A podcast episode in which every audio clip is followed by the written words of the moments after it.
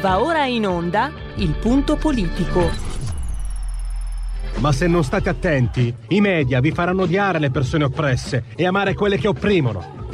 Malcolm X. C'è una radio, Radio Padania, che io capita qualche volta di ascoltarla ed è veramente una paura ascoltarla, una, c'è una rabbia, una, un odio che è totale e non si può nemmeno pensare a fare spallucce, pensare che questo odio, siccome è irrazionale, occorre in qualche modo dimenticarlo, occorre in qualche modo farlo rientrare nel dibattito politico. E poi sguatteri del padrone un cazzo.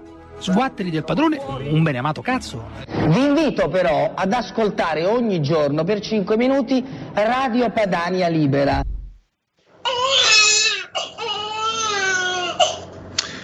Allora, innanzitutto um, ci dispiace per la signora Gab- Gabriella Nobile, mamme per la pelle, ma noi continueremo con Francesco Borgonovo a dar luogo a eh, dialoghi tra bianchi privilegiati.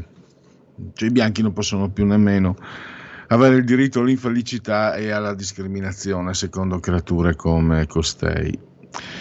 Parleremo con Francesco Borgonovo della disforia di eh, genere e anche ritorneremo sul caso di Said Visin, perché dall'intervista eh, che è stata rilasciata dalla, eh, dalla mamma del, del, di questo povero ragazzo si emerge, si evince insomma che raga- la, i malesseri di questo ragazzo sono precipitati proprio durante il lockdown, cioè durante quel periodo che personaggi della sinistra che adesso urlano al razzismo tanto encomiavano. Michela Murgia era felice di vedere Milano vuota, e Said no, e si è ucciso.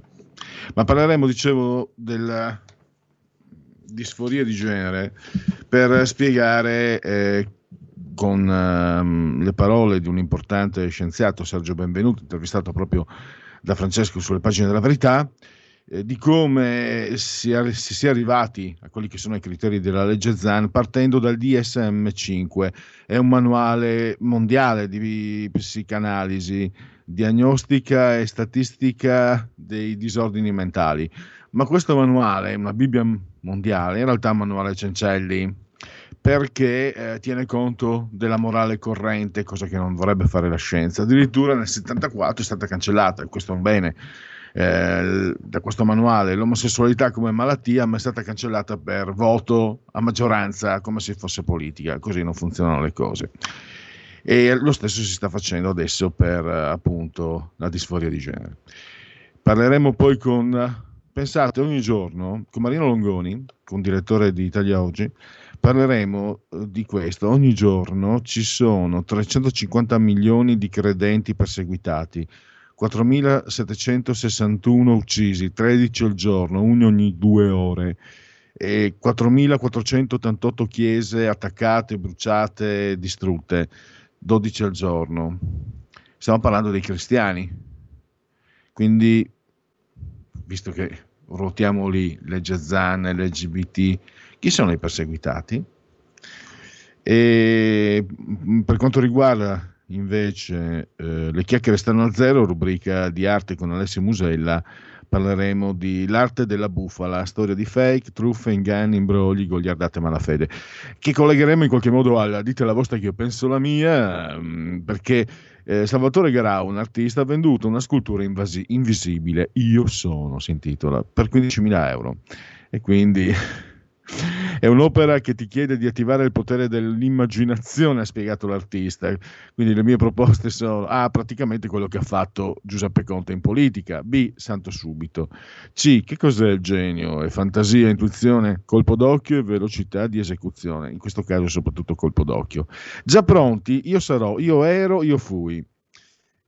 Questo è, è insomma un, un capitolo, un tema che tratteremo dopo le diciassette. Invece iniziamo subito, tra poco dovremmo già averlo in linea, con un tema molto molto serio, il Covid, le responsabilità, le date, eh, scienziati che muoiono, eh, scienziate, Catwoman, no Batwoman, che sparisce per un mese dopo aver detto, cinese, dopo aver detto che il virus probabilmente era scappato, era diciamo sfuggito, ecco, non scappato, sfuggito dal laboratorio di Wuhan, è sparito per un mese e dopo, quando riapparso, è smentito tutto. Eh, è un argomento che da, dall'anno scorso, ne abbiamo parlato anche altre volte, sta seguendo per la verità, mh, il quotidiano La Verità, per la verità è come modo di dire, eh, ma in questo caso c'è, può andar bene, possono andare bene entrambe le, le formule. Maurizio Tortorella, eh, che credo sia già in linea, nel caso lo saluto e lo ringrazio eh, per la sua disponibilità consueta. Benvenuto Maurizio. Ciao Pierluigi, sì, sono qui, ci sono. Allora, se leggiamo il tuo articolo di ieri, Maurizio, è scritto benissimo come sempre, ma è un giallo, in realtà è una cronaca, è cronaca. In realtà hai messo insieme le date, i fatti, e il, la risultante però ha il sapore di un giallo, ma qui non siamo di fronte a un giallo, qui siamo di fronte a una verità, qui siamo di fronte anche a una situazione che, che riguarda gli equilibri mondiali, direi, e naturalmente un, fa, un evento catastrofico come, come il covid diciannove. Allora andiamo con ordine. Il brevetto per il vaccino che viene depositato, per il vaccino anti-covid, che viene depositato prima che si dichiari l'esistenza del covid, e già qui si comincia come se ci fosse, come se fosse un grandissimo giallo. Esattamente. Guarda, allora andiamo giustamente come, come suggerisci tu, per, per, per ordine. Allora, eh, i, primi, i primi segni dell'esistenza del di un virus, ancora non, non chiamato Covid, ma di un virus pericoloso che fa, fa, fa infetta i due polmoni, eccetera, eh, compaiono in, in Cina eh, nel novembre del duemiladiciannove, almeno ufficialmente. La prima segnalazione da parte delle autorità sanitarie cinesi all'Organizzazione Mondiale della Sanità, la prima segnalazione di questo virus contagioso e un po' pericoloso, una nuova SARS viene definita all'epoca, risale al trentuno dicembre duemiladiciannove, quindi la, la notte di, di Capodanno, diciamo così. Il, il, il, nel frattempo il Covid incomincia a diffondersi ovviamente.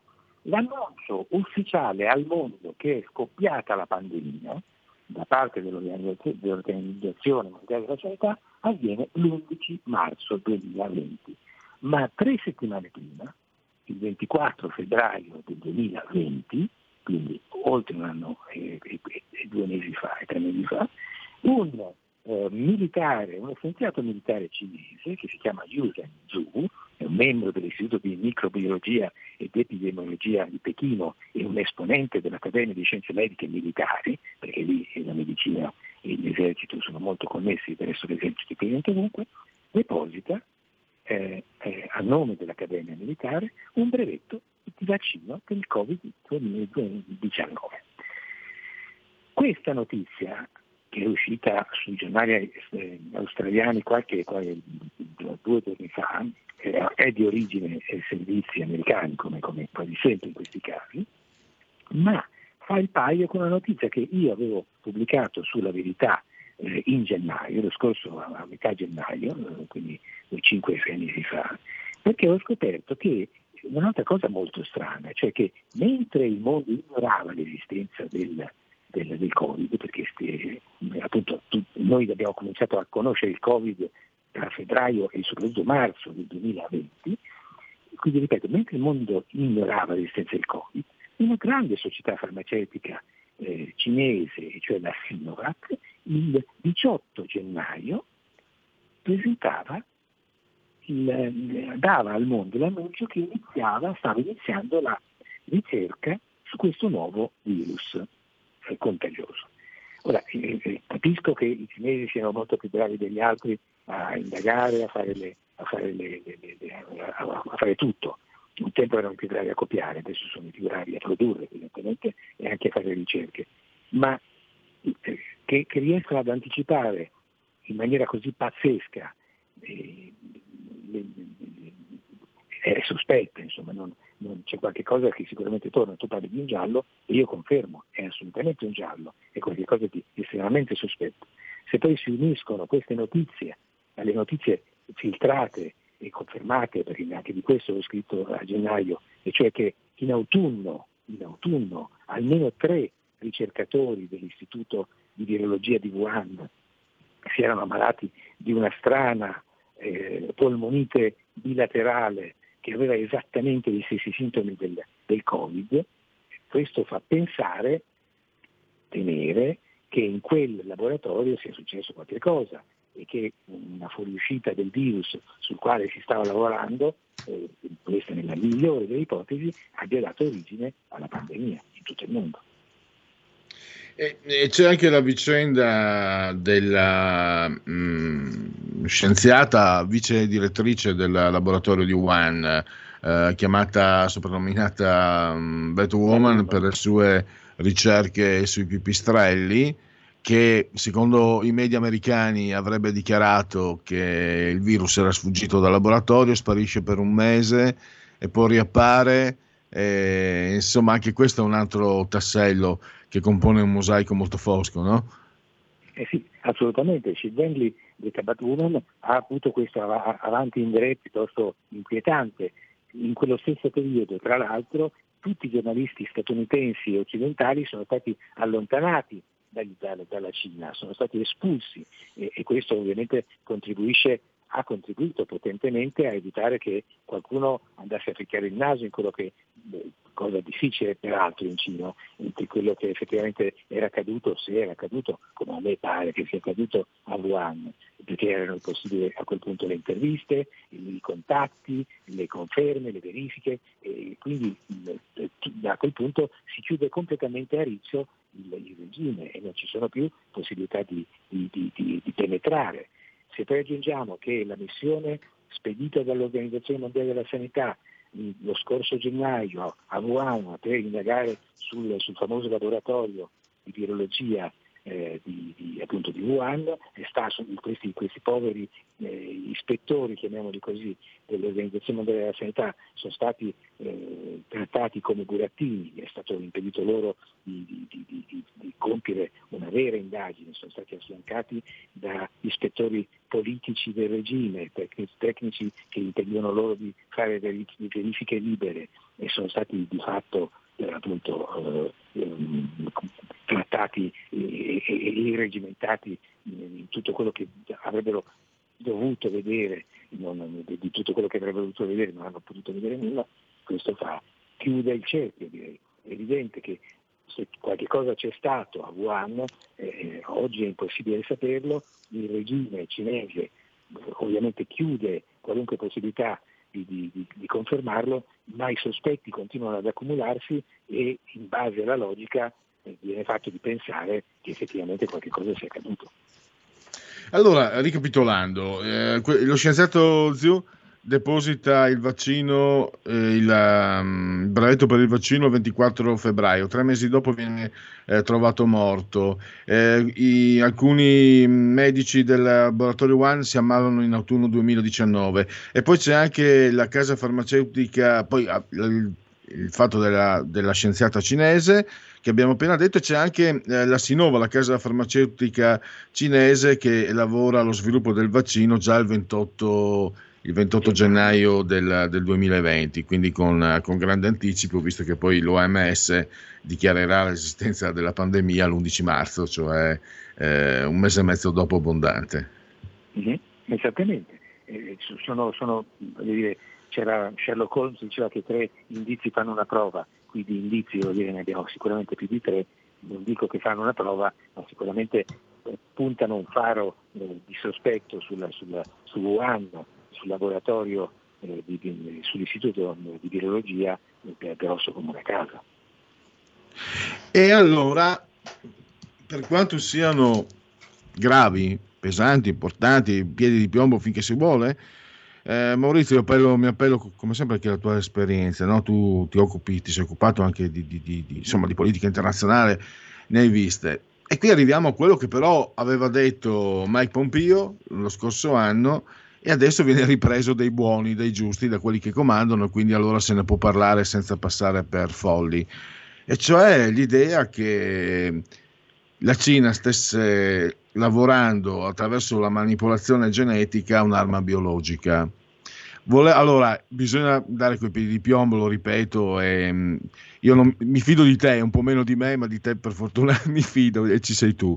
Cosa possiamo, quali sono, ecco, mi interessa sapere quali sono le tue considerazioni di fronte a una, frase, a una frase del genere. La Cina che lavora attorno a un'arma biologica. Sembra di essere dentro un film con Sean Connery, zero zero sette, la guerra fredda, eccetera, eccetera. Sappiamo che comunque durante la guerra fredda molti esperimenti, molte cose sono state fatte che non sono state raccontate, sono state raccontate molto dopo ed erano cose gravi. E, ecco, vedi, non mi fido di me stesso, sto andando un po' troppo avanti. Cosa ne pensi tu, Maurizio?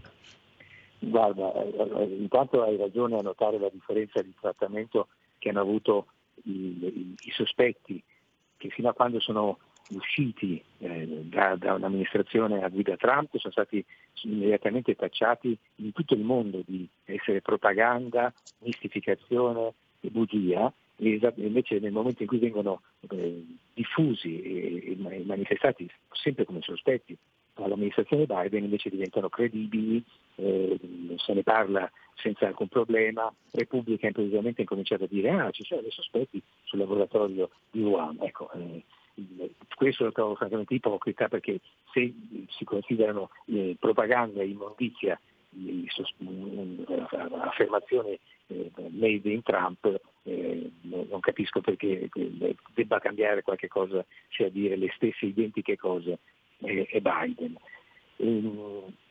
solo perché appunto è un compagno di strada più, più vicino, e, o non è il nemico totale.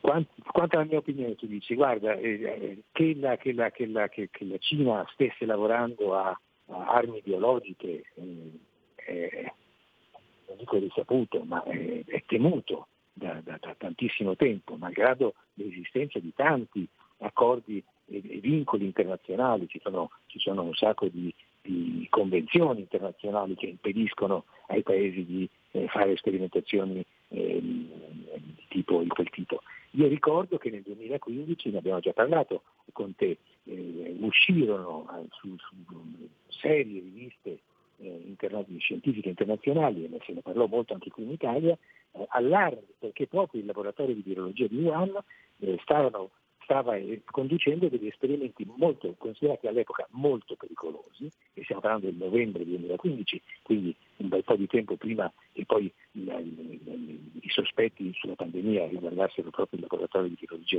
di Wuhan, eh, sui pipistrelli, e, e molti, molti autorevoli commentatori sostenevano all'epoca, sto parlando ripeto del duemilaquindici, che il laboratorio di Wuhan eh, non avesse le caratteristiche di sicurezza sufficienti per impedire che eh, o per ragionevolmente evitare che mh, si corressero dei rischi di propagazione e diffusione del virus.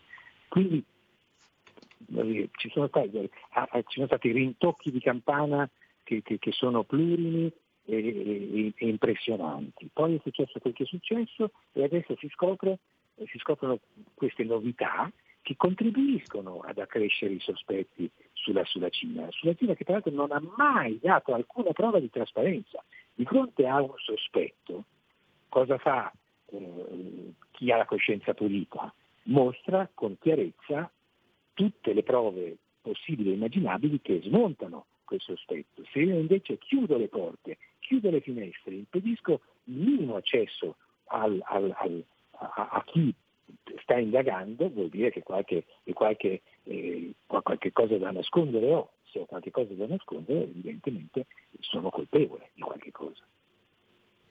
E per chiudere, vi ricordo questo, cioè mh, per avere mh, per dare un contributo di memoria su, quella, su quello che è il comportamento, io lo definisco senza scrupoli, della Cina. Eh, ricordo, noi, mh, Maurizio, qui in radio, la Lega, e noi seguiamo la Lega ovviamente, quindici anni fa, anche di più, eh, e dopo ha continuato eh, a occuparsi di un problema che assillava tante piccole officine, tanti piccoli imprenditori, eh, soprattutto delle nostre valli, no? Come si diceva, ma anche, mi ricordo, anche marchigiani. Cioè il fatto che la Cina clonava i progetti italiani. Addirittura telefonò, mi ricordo, Maurizio, un, un ascoltatore che aveva un laboratorio e, scoprì, e disse che aveva scoperto, mi sembra che sì, sia stato un ascoltatore. Comunque scoprì che avevano clonato un suo progetto, un, un, un prodotto, non mi ricordo se era una fresa, cosa fosse, avevano clonato anche le istruzioni. E questo dà l'idea però di una società che, pur di arrivare allo scopo, non segue quei processi che chiamiamoli democratici, rispetto del, dei diritti umani, eccetera, che abbiamo, delle regole che magari ancora a fatica abbiamo in Occidente. Eh, per questo, no, quando sento parlare di, di arma biologica, eh, qualche pensierino mi, a me viene, ripeto, non voglio esagerare, però qualche pensiero, brutto pensiero viene, insomma. Ma sai, io ho pubblicato sulla Verità altre, altre informazioni, ovviamente senza avere le prove eh, scientifiche di quello che, che, che scrivevo, ma eh, sono dati che si trovano online senza alcun problema e sono sicuramente di età molto precedente all'attuale, cioè quindi sono prove che rimangono, sono, sono documenti, non prove, che, che, che rimangono online.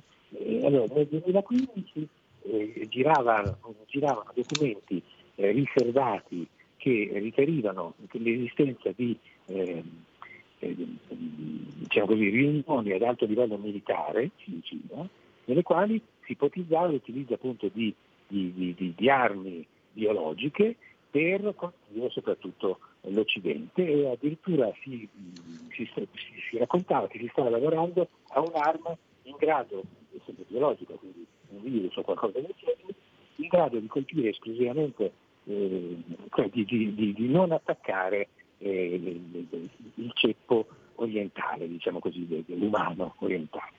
E anche questo è, è piuttosto sconcertante, se vuoi, mettiamo che sia falsa, ma l'idea che nel duemilaquindici qualcuno potesse scrivere che eh, magari inventandosi una pianta che sarebbe uscito un virus che avrebbe eh, colpito settorialmente tutte le razze umane tranne il, il, il ceppo asiatico cinese in particolare, eh, è sorprendente se pensi che in Cina i morti sono stati eh, dichiaratamente, i morti ufficiali sono stati poco più di millesettecento su una popolazione di un miliardo e quattrocento milioni, un miliardo e mezzo di abitanti. Eh, anche questo fa, la, la, lascia intervento, no? Eh, assolutamente. Allora, per il momento dobbiamo fermarci anche perché abbiamo esaurito tempo e spazio. Eh, noi ringraziamo, io ti ringrazio davvero anche a nome degli ascoltatori, grazie a Maurizio Tortorella, potete leggere i suoi articoli sulla Verità e su Panorama, e eh, a risentirci a presto, Maurizio. Grazie a tutti, Luigi, buona serata.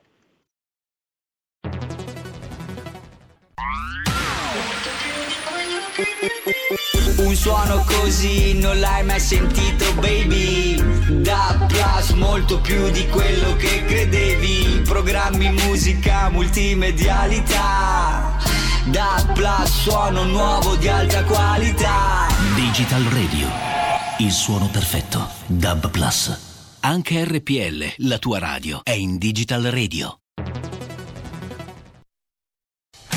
Porta con te ovunque R P L, la tua radio. Scarica l'applicazione per smartphone o tablet dal tuo store o dal sito radio r p l punto i t.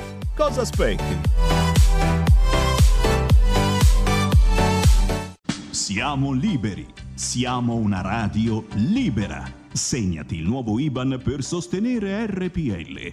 I T otto quattro A zero cinque tre otto sette zero uno sei zero nove zero zero zero zero zero tre tre quattro cinque quattro tre nove presso Biperbanca Milano. Diventa nostro editore, sostieni la libertà.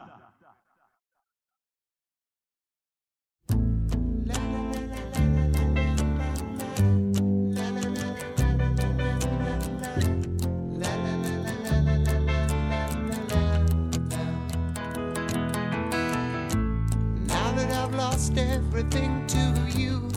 You say you want to start something new, and it's breaking my heart you're leaving. Maybe I'm grieving, but if you want to leave, take good care. Hope you have a lot of nice things to wear, but then a lot of nice things turn bad out there. Oh baby, baby, it's a wild, hard to get by.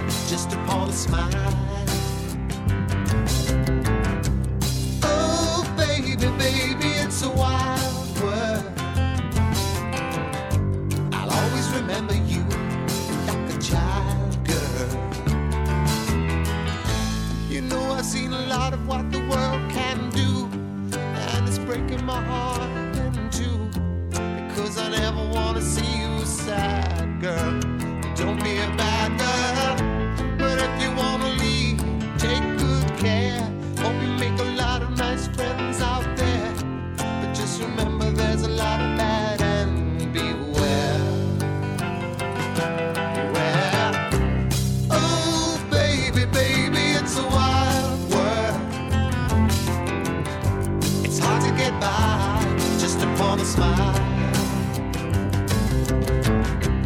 Oh, baby, baby, it's a wild world. And I'll always remember you like a child girl.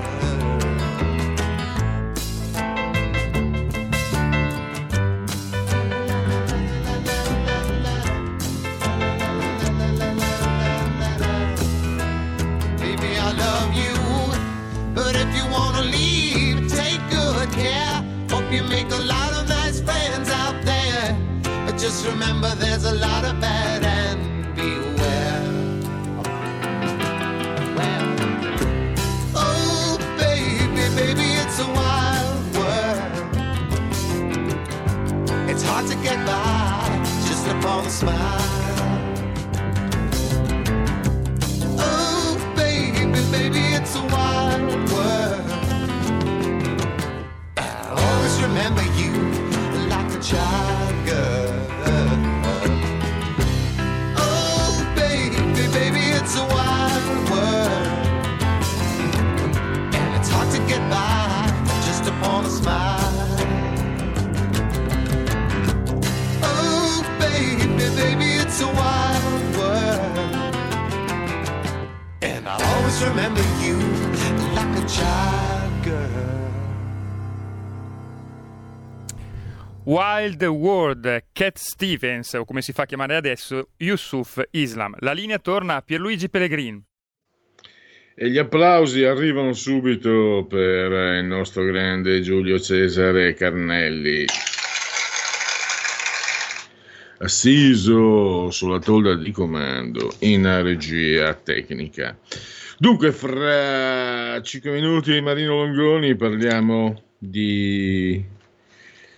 di chi è veramente perseguitato e non se ne parla. Noi ne abbiamo parlato altre volte, mi ricordo Alessandro Gnocchi, mi sembra, eh, che aveva scritto con un libro, insomma, eh, un po' perché ci identifichiamo, un po' perché eh, cerchiamo di pareggiare eh, dell'informazione quello che gli altri non vi danno, non inseguendo gli spazi vuoti.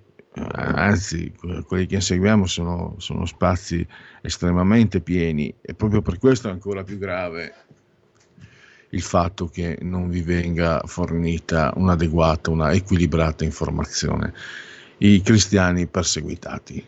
Ma prima ancora vi do ehm, un aggiornamento. Allora... Eh, Sul Green Pass noi saremo pronti in pochissimi giorni, lo dice il generale Figliuolo.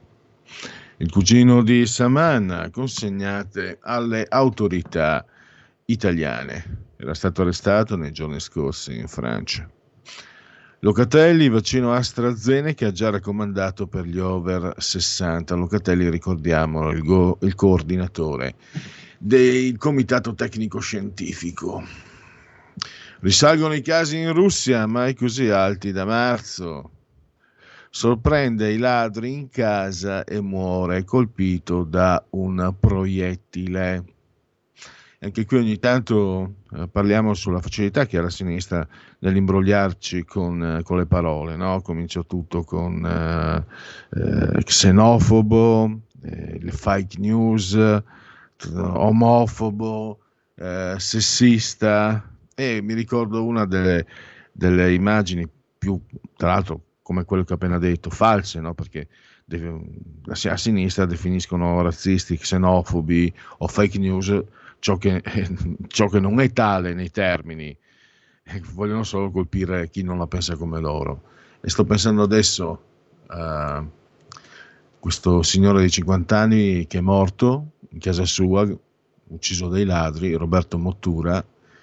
E quante volte abbiamo sentito a sinistra, i giornalisti, il Far West, quando la Lega parla di legittima difesa, il Far West, a parte qualche esaltato fanatico che c'è anche tra di voi, ma chi non è un po' nel suo magari in qualche aspetto esaltato e fanatico, non c'è una persona che io conosca nella Lega che sost... la, la legittima difesa è proprio trasversale nella Lega, i, dei bambini, laureati, anziani, studenti, donne, commercianti, tutti sono concordi, non ce n'è uno che ragionevolmente pensi che, che si debba prendere e correre dietro al ladro sparandogli in strada, semplicemente avere il diritto di difendersi nel momento in cui un malintenzionato entra in casa tua, tutto lì.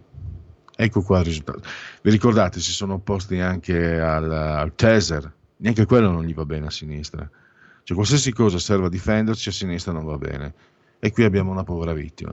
Forse se ci fossero stati meno ostacoli, forse eh, dico, comunque a livello statistico e probabilistico sicuramente sono dalla parte giusta, forse questo signore avrebbe avuto modo di difendersi e di non essere ucciso da dei ladri, dei quali si preoccupano sempre moltissimo invece i media e la sinistra. Purtroppo è così.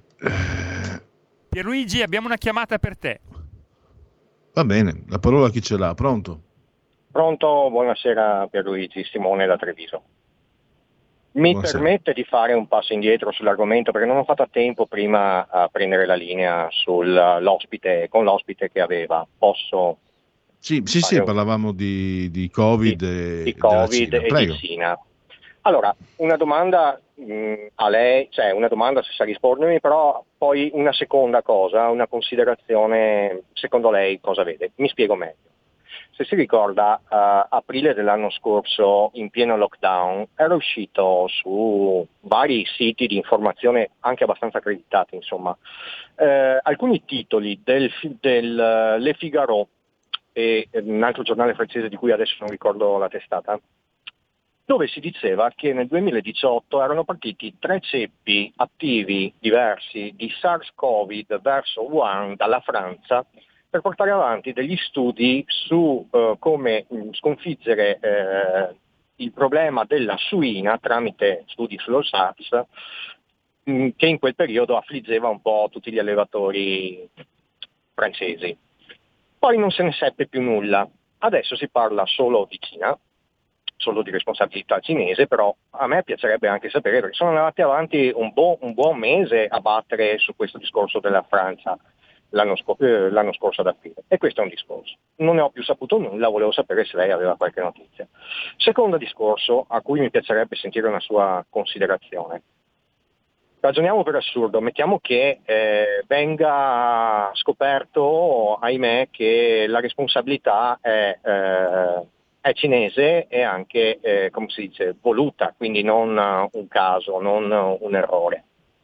Che scenario, secondo lei, internazionale si potrebbe aprire in quel, in quel momento? Beh, io dico, io dico al volo, mh, proprio con molta sincerità, io penso che non si arriverà mai a dimostrare la colpevolezza della Cina, perché io sono convinto che la Cina sia colpevole, non si arriverà mai a, a dimostrarlo proprio perché eh, ci sono rapporti di forza e di convenienza ben, ben precisi. La giustizia non è di questo mondo.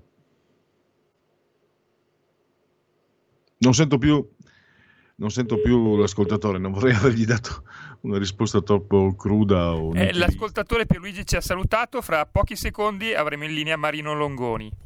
Benissimo, benissimo. Allora, spero che non sia stata troppo trash, troppo apodittica, come dicono gli stupiti. Eh, però lo penso, cioè, non è che proprio realisticamente, cioè, non è che se il leone attraversa la strada, poi eh, la pecora vada a dirgli guarda che hai attraversato la strada, ti do la multa. Eh, la pecora cerca di non essere sbranata dal leone, insomma. E in questo momento credo che la Cina abbia un, una potenza di fuoco che conta anche sulle difficoltà della società occidentale e sul fatto che la società occidentale è in mano anche a, a gruppi, a multinazionali che giocano sugli affari, quindi per loro la, la Cina rappresenta un'opportunità, non certo un problema, come potrebbe essere in termini di equilibri Ehm, economico-politici a livello di nazione. Vabbè, mi spingo dove non sono più poi nemmeno in grado di seguire il discorso e invece andiamo a rendere giustizia ve lo dicevo, su notizie che altri eh, non vi danno. E lo facciamo con eh, Marino Longoni, condirettore di Italia Oggi, che abbiamo in eh, linea. Se mi ascolti, Marino, mh, benvenuto ecco. E grazie per la tua consueta ecco disponibilità. Buona giornata a tutti. Allora, dicevo, oggi, a dire la verità, sei stato tu, il tuo, la tua testata a dare eh, la notizia, ma noi puntualmente riprendiamo. Eh, c'è qualcuno, eh, c'è non tanto una minoranza, trecentoquaranta milioni nel mondo, quattrocentomila settecentosessantuno uccisi, quattromilaquattrocentottantotto chiese eh, attaccate, bruciate, eccetera. Ecco, questi sono eh, i perseguitati di cui non si parla, a differenza di altri che hanno numeri e situazioni sicuramente diverse. Sì, in effetti abbiamo preso spunto da un fatto di cronaca sostanzialmente ignorato. Il ventinove maggio un corteo di trecentoquattordici francesi, tra cui molte donne, bambini, anziani, eccetera, guidati dal vescovo ausiliario di Parigi, percorrevano le strade cittadine di Parigi, il centro di Parigi, per commemorare eh, i martiri cattolici uccisi nella, negli anni milleottocentosettanta settantuno durante la Comune di Parigi. Una manifestazione ovviamente pacifica di commemorazione di martiri, quindi direi che nemmeno politica, volendo. Bene, hanno cominciato fin dall'inizio a essere fischiati, insultati, poi si è passata l'idea di fatto e qualcuno è stato malmenato, qualcuno è anche finito in ospedale. Eh, tanto che poi eh, gli anziani, i giovani, i bambini sono stati costretti a rifugiarsi in una chiesa che era lì vicino e lì aspettare l'intervento della polizia che li liberasse da questi facinorosi, che poi erano certamente di sinistra, perché l'urlo più eh, ricorrente era morte ai fascisti reazionari, questi cattolici sarebbero stati i fascisti reazionari. Quindi mi sono chiesto, Eh, una notizia questa che non è arrivata sui mass media, mi sono chiesto cosa sarebbe successo se la stessa cosa fosse eh, avvenuta ai danni di un corteo gay, no? O L G B T come si dice adesso. Eh, sarebbe successo un putiferio, un finimondo ripreso in tutte le notizie, in tutti i talk show, eccetera, eccetera. Qui invece assolutamente niente. In effetti i cristiani ultimamente nel mondo sono probabilmente la, uh, il, il gruppo più perseguitato. I numeri li hai dati tu, trecentoquaranta milioni di cristiani nel mondo secondo il rapporto della World Watch List, eh, per, sperimentano un livello alto di discriminazione per, o, o di persecuzione, e sono uno su otto cattolici cristiani nel mondo. I, i cristiani uccisi nell'ultimo anno sono quattromilasettecentosessantuno, cioè una media di tredici al giorno. E ogni giorno vengono attaccate, bruciate, chiuse dodici chiese nel mondo. Tutte notizie che stranamente non finiscono sui mass media, dove invece se eh, un, un, un gay viene aggredito da, un, da uno stupido che, che, che, che gli ha due pugni perché l'ha visto baciarsi con un altro uomo, una roba del genere, succede l'ira di Dio. E, e questo che non è che io sia d'accordo con, con, chi, per sé, con, chi, con chi fa dei danni o insulta o, o discrimina i gay, assolutamente no, ma era per dire che rispetto alla legge Zan che si sta approvando, forse quelle minoranze eh, eh, che si vorrebbero tutelare con la legge Zan, con la legge Zan non sono eh, quelle più esposte, quelle più colpite, quelle maggiormente perseguitate. Eh, anzi, il fatto che eh, gli L G B T in tutto il mondo riescano a far approvare queste norme, come la legge Zan che sta cercando di approvare in Italia, dimostra che sono una delle lobby più potenti a livello mondiale, almeno in Occidente. Ecco, eh, direttore, ti, ti interrompo. Come nascono secondo te certe gerarchie eh, che sono disgiunte dalla realtà dei fatti, no? Allora, ma, e magari hanno anche una loro collocazione temporale. Ti ricorderai inizio secolo eh, le, le bandiere arcobaleno, la pace nel mondo, la miss non so cosa, ca, cosa, qual è il suo grande desiderio? La pace nel mondo. E poi è passato. Poi, e questo è un problema, è chiaro che la pace è un problema serio, eh, per carità. Eh, il razzismo verso i neri, problema serissimo soprattutto negli Stati Uniti, ma sembra per un certo periodo che esista solo quel problema lì. Poi il uh, problema del sessismo, certo che le donne sono, devono ancora eh, vedersi riconosciuti i diritti eccetera, però per esempio questo e anche altri, per esempio gli operai che muoiono tre al giorno, non ne parla più nessuno, chi se ne impipa, oppure la grande disparità della distribuzione dei redditi, no? Cioè la, la, la ricchezza concentrata nelle mani di pochissimi.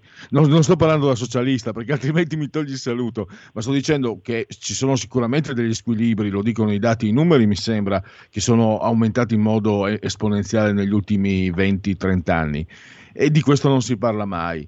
Oggi tu hai registrato, e anche altre volte è successo, altri, ma sempre pochi, e quelli che non stanno dalla parte del padrone come te, eh, che appunto registrano le persecuzioni dei cristiani, salvo poi quando apre la bocca il, il Papa mh, Bergoglio, e quando dice cose che a loro sono grate, e se lo trattano come se fosse eh, una grande star del cinema o del rock. Allora, secondo me di fondo anche nell'informazione giocano i criteri fondamentali della politica, no? Nel senso che eh, il mondo dell'informazione, sappiamo, è dominato dalla sinistra, eh, l'egemonia culturale è ancora quella di sinistra, e per la sinistra la Chiesa cattolica è sempre stato un avversario, quindi le persecuzioni della Chiesa cattolica fregano poco o niente, tutto sommato perseguitano il suo avversario. Questo è dimostrato dal fatto che invece alleati della sinistra sono sempre stati il mondo islamico, musulmano, no? Tradizionalmente sono sempre stati alleati della sinistra, per cui non si vanno a preoccupare delle persecuzioni che subiscono le donne musulmane o dei, dei, dei problemi che ci sono in quel mondo, perché sono suoi alleati e quindi non diventano un tema eh, caldo dal punto di vista mediatico, non lo fanno diventare un tema caldo dal punto di vista mediatico. Eh, adesso alleati della sinistra del mondo L G B T, quindi qualsiasi cosa che al mondo dia fastidio diventa un tema caldo, diventa un tema che viene pompato dai, dai mass media, eh, e conseguentemente sono che effettivamente è un mondo un po' irrazionale. Questa, questa che io ho cercato di evidenziare è evidente disparità, cioè se crediamo realmente che le persone perseguitate vadano tutelate, vadano difese, vadano aiutate, eccetera, eccetera. Eh, non è che però puoi aiutare solo i perseguitati che ti fanno comodo a te, eh, ci sono, eh, eh, ce ne sono anche altri che dovrebbero essere trattati a, a, allo stesso livello. Però non passa questo messaggio, cioè non, si cerca di, di, di mettere la polvere sotto il tappeto, di nascondere le cose, di, di far passare quello che, eh, che fa più comodo, eh, perché purtroppo alla fine che, che, che, che, che conta è, è, è l'orientamento politico. Però eh, vado verso la conclusione. C'è un, un punto che, sul quale sto ritornando spesso, che era molto in voga negli anni Ottanta, la scomparsa degli editori puri.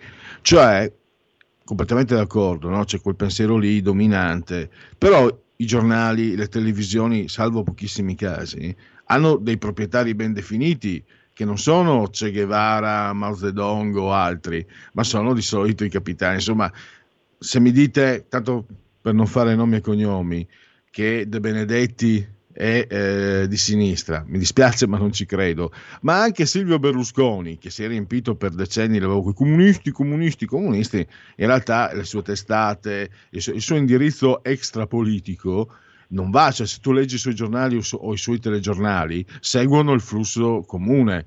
Eh, non, si, non, non offrono un prodotto alternativo alla sinistra. Eh, no. Non so se sei d'accordo, può darsi che questa mia osservazione magari sia un po' troppo, come dire, no, no, no, io andrei, andrei oltre, andrei parziale. Oltre. Se vuoi parlare di Berlusconi, eh, da quando è entrato in politica ha riempito le sue testate televisive di giornalisti di sinistra, perché se avesse fatto altrimenti, probabilmente è stato costretto a farlo, se avesse fatto altrimenti non avrebbero fatto, non avrebbero fatto respirare. Di fatto però eh, le sue testate sono piene di denti di sinistra, cioè non è innegabile, cioè, non si può negare. Ma Marino, scusami direttore, ma cioè, adesso io non sono, si è capito, ho sempre avuto prepolitica l'antipatia nei confronti di Berlusconi, nell'ottantasei pensa mi stava già, però non ha avuto vita facile Berlusconi nonostante no, questo, cioè eh, cavolo, onestamente sono quasi riusciti a farmelo diventare simpatico per proprio la disparità con la quale è stato trattato dall'informazione. Ho visto cose francamente insopportabili, poi è chiaro che io non posso, non, non, non posso permettermi il lusso di compatire Berlusconi, Berlusconi non solo si difende da solo benissimo, ma è, è ricco e potente, quindi però lo stesso, l'ingiustizia è l'ingiustizia, e che abbia come bersaglio un povero e un ricco non deve cambiare, altrimenti non parliamo più di giustizia. Ecco, ecco sì, nonostante, nonostante quello che hai detto, che è vero, è vero, lo so, lo so anche da, sì, da diverse fonti, avevo un collega che ha lavorato in Mediaset e, e mi spiegava, però nonostante questo non è stato risparmiato. No, no, no, ma probabilmente è stato anche costretto a fare questo perché, sai, per tenersi buono il sindacato, per tenersi buono l'ordine di capoccia dei giornalisti, per tenersi buono con i politici, eh, devi scendere anche a questi compromessi. Cioè, quando, quando sei in politica non è che puoi sempre fare quello che vuoi. Però allora, scusami, no, sto, sto, abbiamo, parlato, abbiamo iniziato con un tema serissimo che hai lanciato tu sul tuo giornale. Però allora, Urbano Cairo, a parte i disastri che fa col Torino, e mi dispiace per i carissimi amici tifosi del Torino, è, è, è un imprenditore di destra, allievo di Berlusconi, e, e comunque anche lui, anche prima mi sembra, anche lui ha seguito questo flusso. Anche lì sì, è vero, potrebbe essere in effetti, scusa, mi stavo pensando a voce alta, può essere come dici te, il padrone, per usare i miei termini antichi. Io ho lavorato in fabbrica da giovane per anni, Marino, per cosa mi è rimasto? E in effetti per, per buon vivere magari è meglio, è meglio non, non andare contro certe, certe correnti. Ma guarda, l'egemonia eh. culturale è quella, tu non ti puoi, se sei un personaggio importante, politicamente esposto, eccetera, non puoi andarci contro, perché se ci vai contro ti distruggono. Eh, c'è niente da fare. Ecco, infatti, mi, eh, mi con questo te, mi sa che io e te stiamo rischiando, tra l'altro. No, no, ma vedi, eh, è questo allora che alla fine eh, cioè, eh, funziona, funziona solo se sei un corsaro, insomma, noi siamo piccoli, il tuo giornale non è piccolo, però non ha padroni, ma mh, ha il suo margine, il suo bel margine di libertà, ma siamo, ma intanto noi avremo anche la Lega, no? Non siamo il giornale della Lega, però è il nostro riferimento, però siamo piccolini, sempre stati piccolini, e questo ci permette una certa, anzi devo dire ampia, perché per esempio la Padania, organo di partito, questa libertà non l'avevo mai. Invece io, da quando sono arrivato, arrivato in radio, gennaio duemilacinque, devo dire la verità che ho goduto veramente di tantissimo, cioè di più di così non, non avrei potuto io stesso chiedere. eh, E quindi che conclusioni facciamo? Cioè, eh, sono solo i piccoli che possono opporsi ai grossi, perché i grossi eh no, altrimenti adesso, vengono... Non, non generalizziamo, pres- sì, è vero che se sei piccolo in effetti ignorano anche eh, il sottoproblema, eh, però insomma non si può neanche generalizzare e dire che se sei piccolo sei libero, se sei grande sei dipendente. Diciamo che crescendo eh, crescono anche i vincoli di cui bisogna tener conto ed è inevitabile. E questo è eh, l'ultimo, l'ultimo messaggio che passiamo dal direttore Marino Longoni, Italia Oggi, lo ricordiamo. Grazie, sei stato davvero molto gentile a essere a nostra Grazie. disposizione, ai nostri ascoltatori, e a risentirci a presto, direttore. Ciao, ciao, ciao. Allora, che poi, a dire il vero, adesso che ci penso, non è poi, se vi ricordate, quando ci avevano preso in mezzo quelli della Zanzara, che sono quelli del...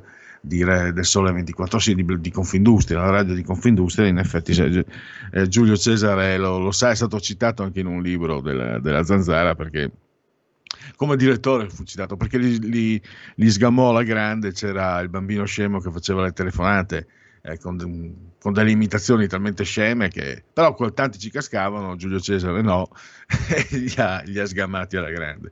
Sì, in effetti eh, appena un po' Appena, appena comincia a crescere un po', costoro ti bastonano. Marisco il vittimismo, invece diamo informazione, non opinioni, come diceva colui, ma informazione e notizie. È stato eletto capo del Copasir Adolfo, Adolfo D'Urso, e tra un po' forse neanche quel nome lì potrà portare con i, con i venti che corrono, eh, senza i voti della Lega. Quindi il senatore Adolfo D'Urso, poi, Urso, no D'Urso, poi abbiamo eh, cinque Stelle, Andreola lascia i probiviri, pressioni per non sanzionare i morosi. Conte, io leale a Draghi, cinque Stelle non staccherà la S P I, sondaggi politici, Lega al top, poi Fratelli d'Italia e P D, poi i sondaggi ve li, le- ve li do io i sondaggi. Centrodestra, Salvini, Federazione, io voglio farla ancora. Eh, cinque Stelle Conte, la mia non è in coronazione, ci sarà voto iscritti su di me. Carelli, stimo Berlusconi, ma non volevo entrare in Forza Italia. Questo è l'A D N Cronos. Passiamo a Dago Spia. Ecco, alziamo gli ascolti, si alzano, crescono, si alzano, si alzano, si alzano. Non si alzano più, si alzano. Sto mettendo in condivisione Anna Falchi. Si alzano, si alzano, si alzano gli ascolti. Mi ispiro ad Arbore, quindi ho un modello alto, eh? Non pensiate male. Eh, invece Bossetti e sospetti, clamoroso, Massimo Bossetti è denunciato per depistaggio ai magistrati di Bergamo. Sull'accusa indaga la Procura di Venezia, il depita- depistaggio riguarda le anomalie sui reperti campioni di D N A. E poi c'era un altro, un, eccolo qua. E quelli lì di sinistra, vedete, c'hanno sto vizietto. Saviano, Scanzi, cop- Scarsi, Scanzi copia un nostro articolo e fa il pieno di mi piace. Il giornalista fa sua l'intervista a un sindacalista, Dio ce ne scanzi, scrive Dagospia. Nuova bufera social sul giornalista del Fatto Quotidiano. Dopo il vaccino fatto saltando la fila, il caregiver di se stesso copia un articolo dal Tirreno, fa il pieno di like ma non cita la testata toscana. Il quotidiano toscano si incazza, sfruttamento del lavoro altrui e zero correttezza. Eh, cioè loro così, loro possono permetterselo, poi non gli dice niente a nessuno.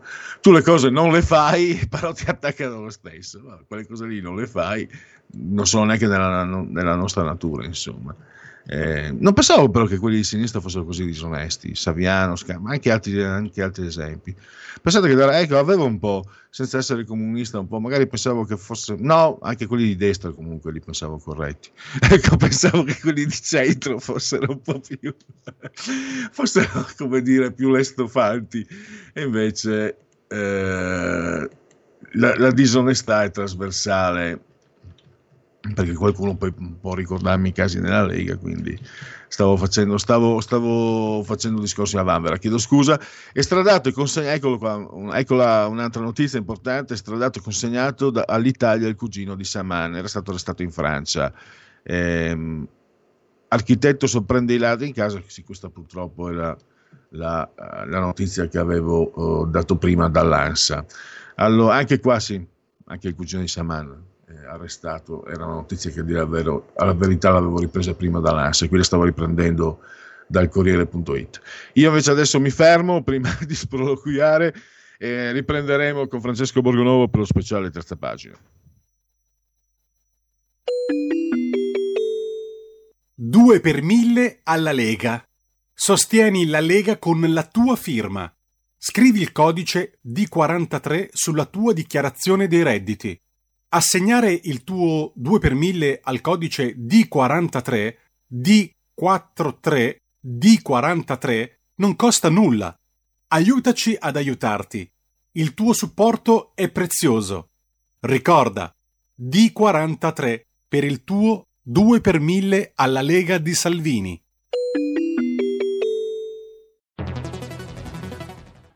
Il futuro appartiene a chi fa squadra. Le radio italiane si uniscono per giocare la partita da protagoniste. Nasce l'app Radio Player Italia. centoquaranta stazioni in una sola rete. Scegli la tua preferita e ascolta il suono perfetto del digitale. Gratis, senza registrazione, senza interruzioni. Compatibile con tutti i device. Le notizie, la compagnia, la musica scelta da chi la ama, la conosce e la vive. Scarica Radio Player Italia. Il futuro batte con la radio nel cuore. Anche R P L è disponibile su Radio Player Italia.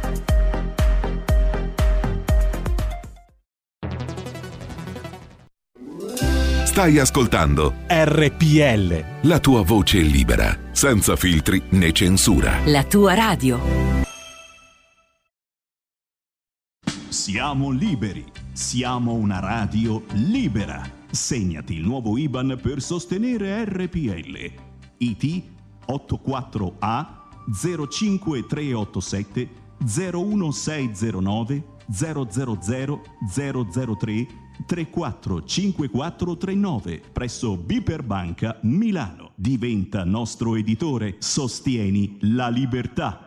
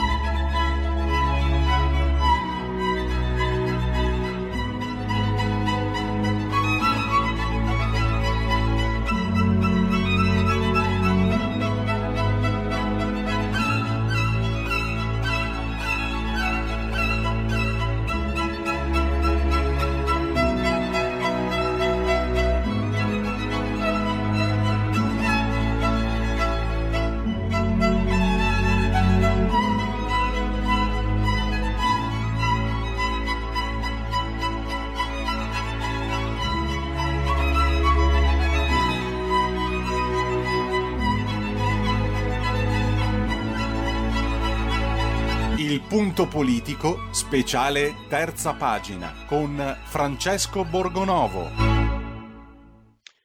Il vice direttore della Verità, che è in questo momento in linea, che eh, saluto e ringrazio. Benvenuto Francesco. Ciao a tutti, buon pomeriggio e bentrovati. Allora, eh, stavolta cerco di parlare il meno possibile, Francesco, perché ci sono due temi importanti. Questa intervista ehm, a Sergio Benvenuto, questo D S M cinque, il manuale eh, degli psicologi, diagnostic, statistical, eccetera, è una Bibbia, ma in realtà è un manuale Cencelli, e che dice molto bene come stanno le cose sul fronte del pensiero L G B T, eccetera. E poi sei ritornato anche sul caso di Said Visin, e fammi dire una cosa, poi eh, spiegate, eh, spiegate alla signora Gabriella Nobile eh, di Mamme per la Pelle che noi bianchi privilegiati rivendichiamo tutto il diritto ad essere tristi, infelici, a essere ammazzati, a essere ammalati, a morire e a, a essere anche poveri e a essere anche degli infelici, anche essere degli, dei discriminati. Quindi certe sciocchezze a noi bianchi privilegiati dispiace davvero sentirle dire, anche se a dire la verità forse dalla, dalla, dalla bocca degli stolti escono solo stoltezze. Allora eh, qui richiamo anche una polemica che, che ho visto ti, ti ha colpito, sì, una polemica, insomma, questa signora che ti aveva apostrofato come bianco privilegiato, eh, quindi no, noi non possiamo parlare per questa signora. Ma guarda, io eh, confesso che l'ho anche invitata a venire a, a Piccola Patria a confrontarsi fuori da uno spazio televisivo, perché io penso che eh, glielo rinnovo, che semmai che ci ascolti pubblicamente, eh, visto che lei ha manifestato poi il desiderio di spiegarsi meglio, che forse non era stata capita e quant'altro. E quindi io mi aspetto che risponda, visto che insomma tutte queste persone molto ben intenzionate, che sono per il dialogo, per l'accoglienza, sarebbe opportuno che si confrontassero, no? Ogni tanto anche chi la pensa diversamente, e magari mi spiegherebbero che cosa vuol dire essere un bianco privilegiato, o piuttosto che spiegarlo a me dovrebbero spiegarlo a so, i bianchi che perdono il lavoro, i bianchi che hanno dovuto chiudere le loro attività quest'estate, i bianchi che fanno fatica a arrivare alla fine del mese, cioè, e questo senza contare che veramente poi... Francesco, scusami, direttore, vice direttore, ti, sai che io queste, con te mi permetto queste, mi, mi sento in confidenza. Come sei arrivati a questo? È demenziale, è demenziale dividere per categorie della, di pelle, religione e sesso.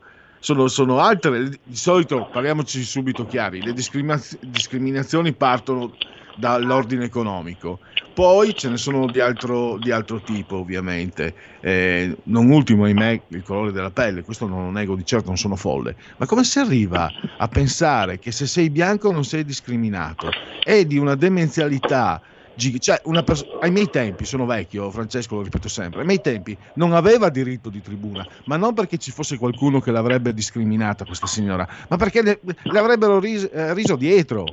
È un personaggio, sai come si dice dalle parti del Pordenonese, è la versione femminile di Bibi Strunsit, e già nell'onomatopea Bibi Strunsit ti fa idea di, ti dà l'idea, o Tony Mona ti dà l'idea di, di, di cosa si stia parlando. Cioè scusa Francesco, io sto esagerando, ma secondo me non è per la stima che ho per te, ma, ma per il tuo lavoro tantissimo, cioè ce l'ho anche per te. Questa signora non doveva avere il diritto di parlare con te, lo so che tu non la pensi così, io invece sono più fatto male, cioè per, per una questione anche di ge- gerarchie. Si disse eh, quando comparve il virus, non può uno scemo qualunque parlare con un virologo, poi purtroppo i virologi hanno dimostrato, lasciamo perdere, quindi una signora di questo genere non può essere messa sullo stesso piano in un confronto che parla di società, di diritti, con una persona che ha un ruolo come il tuo. In, in questo caso mi rendo conto di essere discriminatorio, ma quando si arriva a dire bestialità, mi perdonino le bestie di questo genere, io ho il diritto di tribuna. Ai miei tempi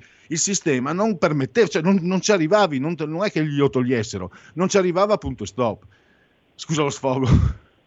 Guarda, ehm, io penso che cioè, lei ha la sua esperienza di adozione E tra l'altro se, se qualcuno qui può adottare dei bambini e ragazzini africani, lo può fare in virtù del presunto privilegio bianco, quindi è anche questo un po', vedi, purtroppo queste sono derive identitarie secondo me anche razziste, perché se tu vai a vedere cosa succede, cioè dire che uno perché è bianco per forza arrogante, razzista e oppressore è un discorso razzista, perché se ti attribuisce, attribuisce, attribuisce alle persone una caratteristica etica, valoriale e sociale in base al colore della pelle, no? Cioè dire tu sei bianco e dire i bianchi sono eh, arroganti e privilegiati è esattamente come dire che i neri sono più bravi a giocare a basket, è la stessa cosa, no? In quanto dipende dal colore della pelle, cioè, ehm, eh, o, nemmeno, è peggio dire che i neri hanno la musica nel sangue, ecco, perché poi eh, effettivamente è vero che c'è eh, per queste caratteristiche fisiche e, e, e sociali c'è una più alta percentuale di neri bravi a giocare a basket, ma questo è, capito, è, ehm, è, è razzista, è semplicemente razzista. Purtroppo la sinistra è arrivata a queste idee, che sono le stesse, tu citavi anche l'intervista che ho fatto a Sergio Benvenuto, che è un bravissimo psicanalista, che peraltro è di sinistra, quindi è di un'altra sinistra, perché in questo, nel mondo esiste un'altra sinistra, che purtroppo non è la sinistra dominante in Italia. E quindi loro sono su questa, eh, come dire, no, è una deriva, è una deriva, eh, una deriva identitaria che loro hanno preso ma in senso negativo, cioè per loro vanno bene tutte le minoranze. Guarda, lo diceva già Flaubert, no? Purtroppo Flaubert che è uno scrittore che amo tantissimo, no?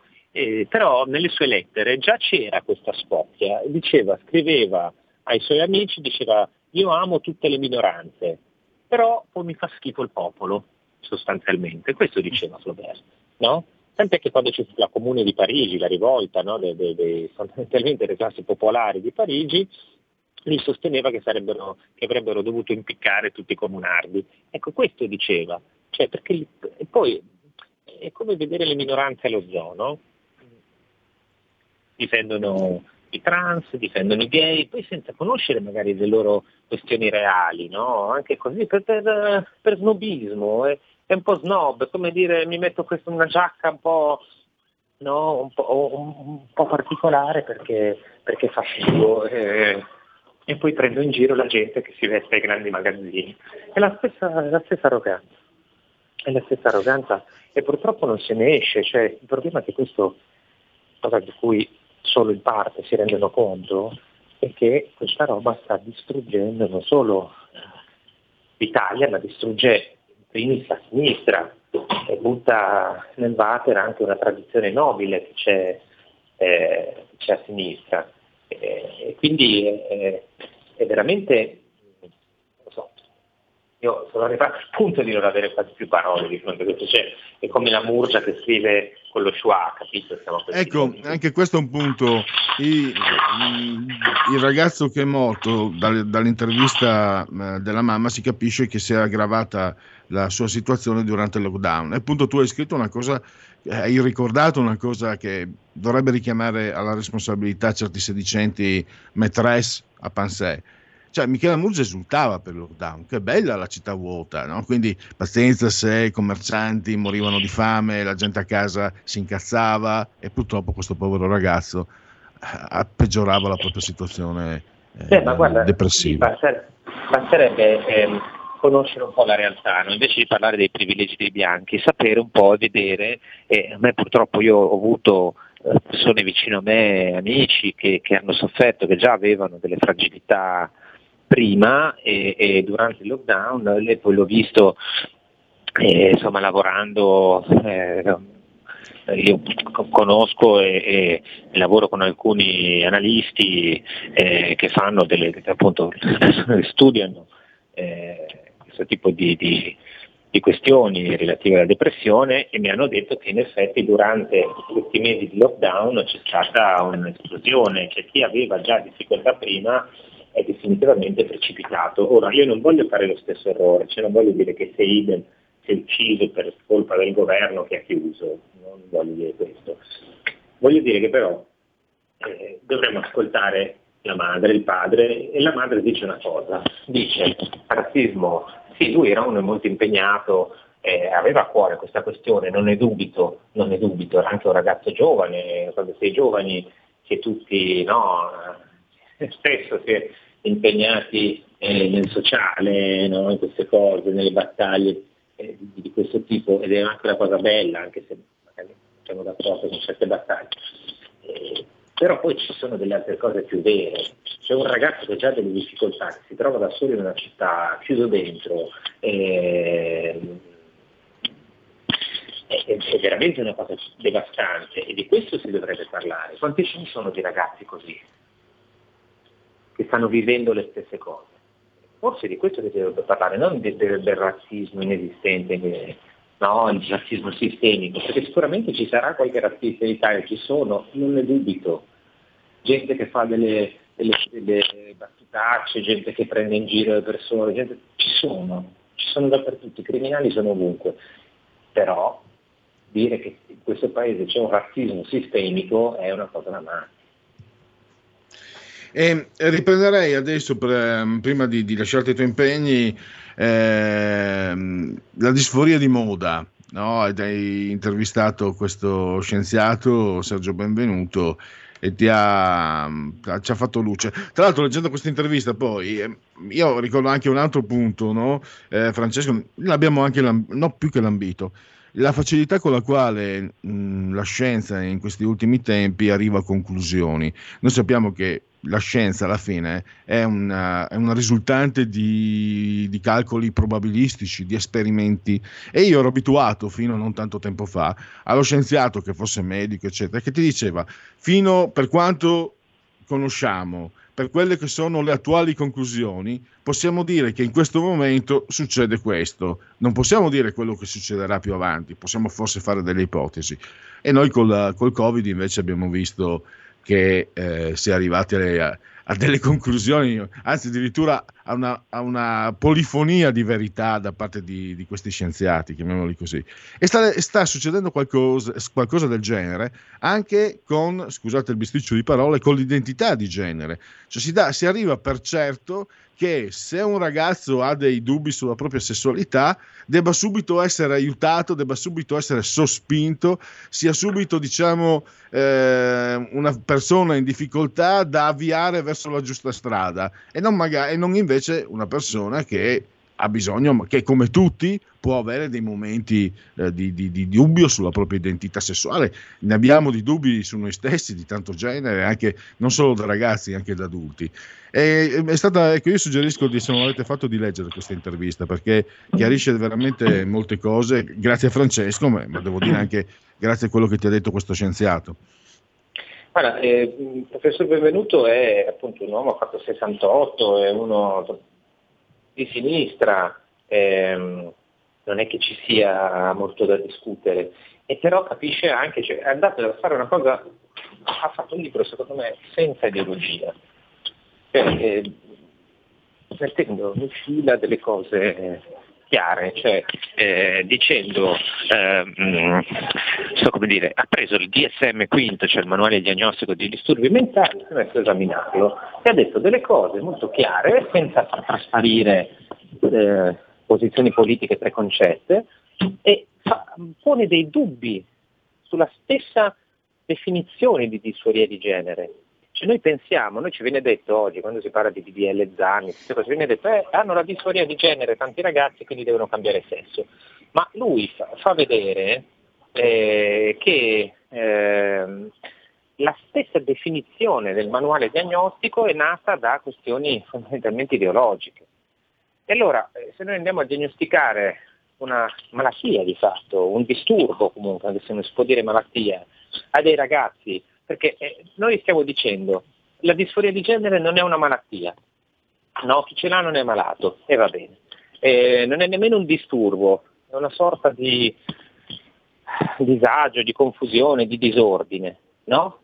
E, e però poi eh, eh, queste persone che ce l'hanno non è che li curiamo, eh, cioè, li curiamo medicalmente, con delle operazioni chirurgiche, con degli ormoni, con dei farmaci, cioè noi facciamo come se questa qui non fosse, cioè, no, ma non è una malattia, non è, è una cosa patologica, è un, eh, però non è che li curiamo con delle carezze, o li, li approcciamo in un modo olistico, no, noi gli diamo dei farmaci, degli ormoni, li facciamo fare delle operazioni. Allora le cose sono due, o se tu dai un farmaco a qualcuno deve essere una persona che ha un disturbo, una malattia, che deve essere certificata, chiarita, si deve sapere esattamente che cos'è, quando insorge e quali sono le conseguenze, eventualmente la somministrazione di farmaci. Tutto questo noi non lo sappiamo, eppure per ideologia, per l'idea che il sesso, persino il sesso biologico, ognuno fa come gli pare, mandiamo dei ragazzini a, a, a cambiare sesso. Tra l'altro, vi faccio l'avvocato del diavolo, è anche una cosa, è una sorta di pulizia etnica degli omosessuali. Però vi dico una cosa forte, però tante delle ragazze, adesso c'è un aumento soprattutto di ragazze che vogliono diventare maschi, sapete perché?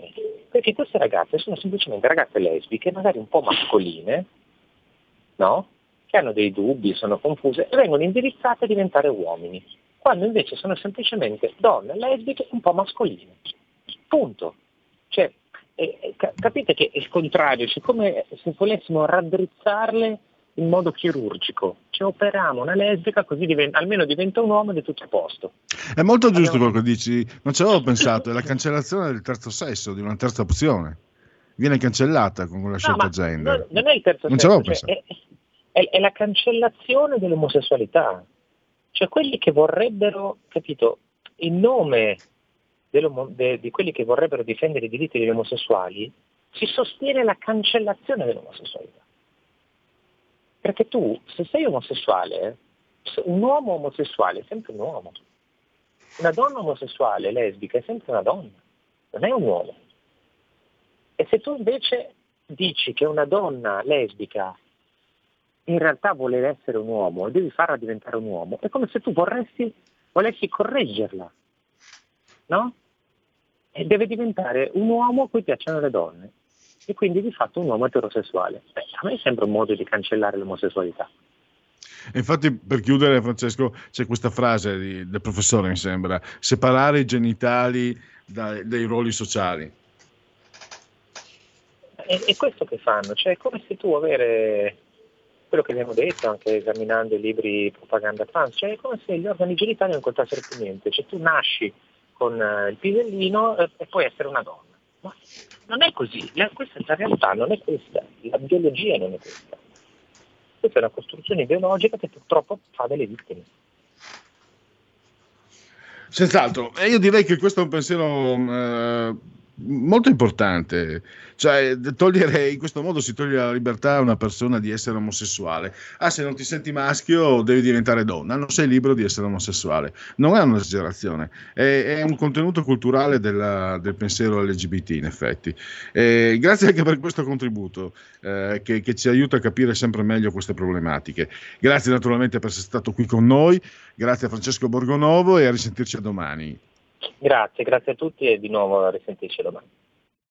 La verità è che sono cattivo, ma questo cambierà. Io cambierò. È l'ultima volta che faccio cose come questa. Metto la testa a posto, vado avanti, rigo dritto, scelgo la vita. Già adesso non vedo l'ora. Diventerò esattamente come voi. Il lavoro, la famiglia, il maxi televisore del cazzo, la lavatrice, la macchina, il C D e l'apriscatole elettrico. Buona salute, colesterolo basso, polizza vita, mutuo, prima casa, moda casual, valigie, salotto di tre pezzi, fai da te, telequizze, schifezze nella pancia, figli, a spasso nel parco, orario d'ufficio, bravo a golf, l'auto lavata, tanti maglioni, Natale in famiglia, pensione privata, esenzione fiscale, tirando avanti, lontano dai guai, in attesa del giorno in cui morirai. Genetriaci, ricorrenze, commemorazioni di oggi. Oggi, decimonono giorno di Pratile, mese del calendario repubblicano. Eccoli, lasciamo lì che l'indice si alza. Allora, per i gregoriani ne mancano duecentocinque di giorni alla fine. Brr, brr, brr. Per tutti è un mercoledì miarqui, nove di giugno, anno domini duemilaventuno duemilaventuno. Dunque, nel millenovecentotrentaquattro Donald Duck, Paperino, apparve per la prima volta in un cartone animato, La Gallinella Saggia. Beh, Paperino mi è sempre piaciuto. La confe- cioè, a parte il mio essere fumettaro a oltranza, Paperino è sempre stato. Cole Porter, jazz and musical, grande compositore. Poi i patti di, dei livornesi col fioretto, Nendo Nadi, sei ori olimpici. Ma poi abbiamo Kurt Zuckert, in arte Curzio Malaparte, grande giornalista. Italia culla del diritto e del rovescio. Lo sanno tutti che razza di egoisti sono i morti, diceva sempre l'autore de La pelle e Caput. E dico, mi piace sempre comunicarlo, se, se, se siete dei lettori abbastanza insomma assidui e avete in casa, e io mi ricordo Caput, se non sbaglio, Caput, e avete un bambino piccolo, non so cosa dire, perché io eh, non ero in casa di lettori, però casualmente, evidentemente, non so per quale motivo, quando avevo sei sette anni, mi capitò di leggere alcune pagine di Caput, grandissimo libro, non, è, non, non sto parlando di pornografia, quindi, però le pagine, i contenuti erano sconvolgenti, però non lo so, magari è stato uno shock che mi ha, fatto, che mi ha dato l'idea della, della potenza evocativa della parola, parola scritta e anche della parola in genere, però io so che, cioè, solo per aver letto, no? I bambini si impressionano per le immagini, ma solo per aver letto alcune pagine sono rimasto, non volevo credere quello che c'era scritto, infatti non l'ho più letto quel libro, gravissimo errore da parte mia. Eh, Sandro Angiolini, un autore di fumetti, tra cui Goldrake, eh, l'ex scomparso dirigente, imprenditore, dirigente di Bologna Calcio e Brescia Calcio, lui è bresciano, Luigi Corioni. Poi abbiamo Lorenzo Scallino, Riz Samaritano, evocato da Elio Le Storie Tese, ma esiste veramente. Poi abbiamo l'ex ministro, uno dei fondatori di Forza Italia, Giuliano Urbani, poi uno dei fondatori della Margherita, Pierluigi Castagnetti, quindi siamo in politica. Torniamo al calcio e agli imprenditori, Antonio Percassi, che ha un'esperienza di calcio in Serie A, ha giocato in Serie A con l'Atalanta e poi col Cesena, poi prima ancora dei trenta anni si è occupato dell'azienda di famiglia, erano degli impresari, lui l'ha diversificata, l'ha resa ricca, e poi ha preso per mano anche il suo, un, un antico amore come l'Atalanta, portandola dove tutti sappiamo. Mi ha colpito il fatto che in ogni, ogni nuovo nato, non solo Bergamo città, tutta la provincia di Bergamo, ogni nuovo nato gli viene subito regalata la maglietta dell'Atalanta. E questi sono, insomma, dall'idea Percassi, Antonio, per caro Antonio Percassi, le parla un tifoso della beneamata dell'Inter che sia attualmente. Se qualcuno porti questo messaggio, ci sono ascoltatori di Bergamo e tifosi dell'Atalanta, anzi i tifosi dell'Atalanta non li porteranno mai. Caro Antonio Percassi, chi le parla, tifoso della beneamata, cioè dell'Inter, si è autosospeso, non solo per l'arrivo del nuovo allenatore, che diciamo, per tutto l'insieme non prenderebbe in considerazione di subentrare alla proprietà cinese. Lei con le sue capacità, le sue abilità, le sue conoscenze, si porti pure dietro Giampiero, Gasperini, poi per i giocatori ci si mette d'accordo, la prego. Si ricordi di chi l'ha voluto bene, si ricordi dell'Inter, avete giocato partite di Champions a San Siro, che bello giocare a San Siro, per piacere, prenda l'Inter, la sottragga a chi la sta rovinando. Mamma, quell'allenatore lì non lo posso vedere, peggio ancora di Andonio, che almeno Antonio sapevo che era forte, e questo invece non vale niente. Mm, credo che non, non faccia fatica a essere tra i primi dieci allenatori della Serie A. Vabbè, è il calcio così. Patrizia Cornwell, scrittrice, che è Scarpetta, non ho mai letto, dicono che sia un, un buon giallo statunitense. Michael J. Fox, eh, Ritorno al futuro, e poi Johnny Depp, Soprav- sopravvalutatissimo attore, non vale una cipa come attore, eh, a parte Dead Man di, di James Jarmusch, ma lì è, è, è grande il film, è eccezionale, è notevole il film, lui in realtà non recita, è sempre mezzo sbronzo, fin da pensare che, che non, forse non recitasse neanche, mezzo, in mezzo alla canoa che ha gli incubi. Bellissimo uomo, eh? per carità, non si mette in discussione. Beh, comunque allora chiudiamo in bellezza per le signore, quindi con Johnny Depp, che tra l'altro avevo visto una foto e era ingrassato come me, poi lui torno, loro tornano subito a dimagrire, dannazione. Allora, a parte Russell Crowe, che nell'ultimo film che ho visto, quello dove lui fa la parte di quello che perde la testa, l'autista che, l'automobilista che perde la testa, è grasso quasi come me, non dimagrisce più. Grande Russell, non a caso sei bravissimo. Pausa, intervallo, ci risentiamo tra pochi minuti. Porta con te ovunque R P L, la tua radio. Scarica l'applicazione per smartphone o tablet dal tuo store o dal sito radio R P L punto it. Cosa aspetti?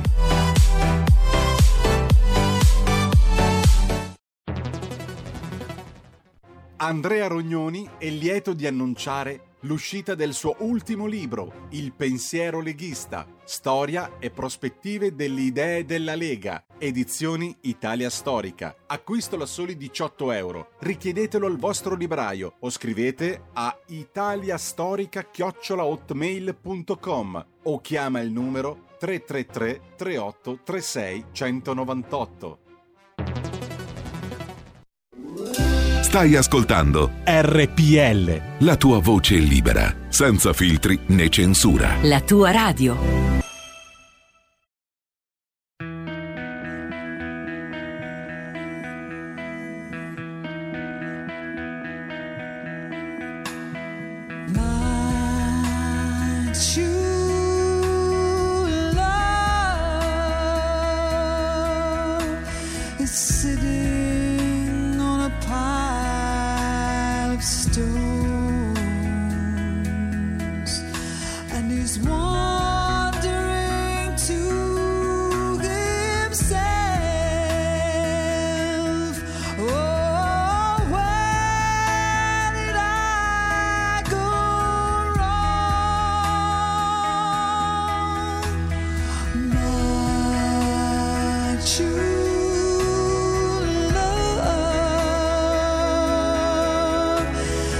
Found himself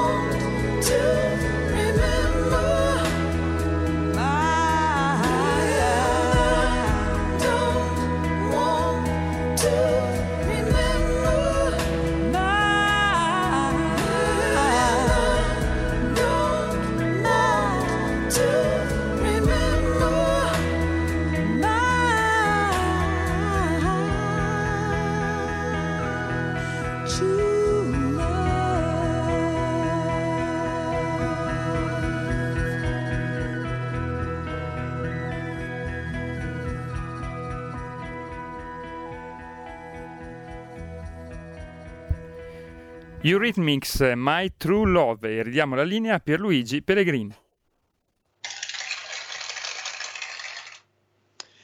Eurythmics è un classico della musica pop di qualità degli anni ottanta, quindi gli applausi ancor più dovuti nei confronti del nostro magico, magico, magico Giulio Cesare Carnelli Assiso, saldamente sulla tolla di comando.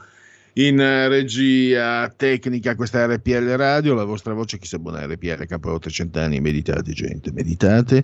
Siete in simultanea con noi, Giulio Cesare ed io siamo sospesi a centoventisette metri sopra il livello del mare. Le temperature narrano di ventisei gradi centigradi sopra lo zero. Cotesta è la temperatura interna, invece... Oh! Abbiamo superato i trenta gradi, credo sia la prima volta nel duemilaventuno. trenta punto zero, tondi, tondi, non si dice punto zero, ma è per capirsi, dai su, mamma mia, oh, mai, no, questo è un po' di elasticità, un po' di mai, mai, mai, vabbè, pazienza, comunque trenta gradi centigradi, trentanove per cento l'umidità, mille quattordici virgola otto millibar la pressione, e come dicevo prima, il tutto nel decimonono giorno di Pratile, mese del calendario repubblicano, duecentocinque giorni che ci separano dalla fine per i gregoriani, per tutti i mercoledì, miarqui, nove giugno, anno domini duemilaventuno, duemilaventuno, che dir si voglia, e un abbraccio forte, forte, forte, forte, forte, forte, forte, forte, forte, alla signora Clotilde, alla signora Carmela, alla signora Angela, loro ci ascoltano come tantissimi altri dal televisore. Il numero sequenziale settecentoquaranta settecentoquaranta settecentoquaranta, ma poi lo sapete, insomma, ci potete seguire cullati dall'algido suono digitale della Radio D A B, lo fate già in tantissimi, ne siamo certi, lo sappiamo, lo sappiamo perché vi teniamo d'occhio ed orecchio, poi anche attraverso lo smartphone, l'iPhone, eh, la smart television, la smart T V, eh, il tablet. Alexa, accendi R P L Radio, passaparola, ve ne saremo riconoscenti, grazie all'applicazione As Android. Ci seguite anche attraverso il portale del quotidiano La Verità, siamo su YouTube e su internet, con benevoli formulaici esauriti. Allora, ricapitolando, riepilogando, ventidue minuti per esaudire tre rubriche. In ordine inverso, qui Parlamento alle sedici e cinquantacinque con Domenico Furgiuele, segui la Lega e adesso possiamo... Ah, ci sono anche i sondaggi, gli aggiornamenti, le vostre telefonate. Partiamo con la prima di queste rubriche, ovvero sia dite la vostra che io penso la mia. Dite la vostra che io penso la mia. Il telefono, la tua voce allo zero due sei sei due zero tre cinque due nove, anche al numero di WhatsApp tre quattro sei sei quattro due sette sette cinque sei. Dunque, se siete in condivisione pagina Facebook, ho messo questa pagina che ritroveremo anche dopo le diciassette e zero cinque, quando saremo in collegamento con Alessio Musella per la sua trasmissione Le chiacchiere stanno a zero. Parleremo di arte, parleremo di mh, l'arte della bufala, storia di fake, truffe, inganni, imbrogli, goliardate, malafede.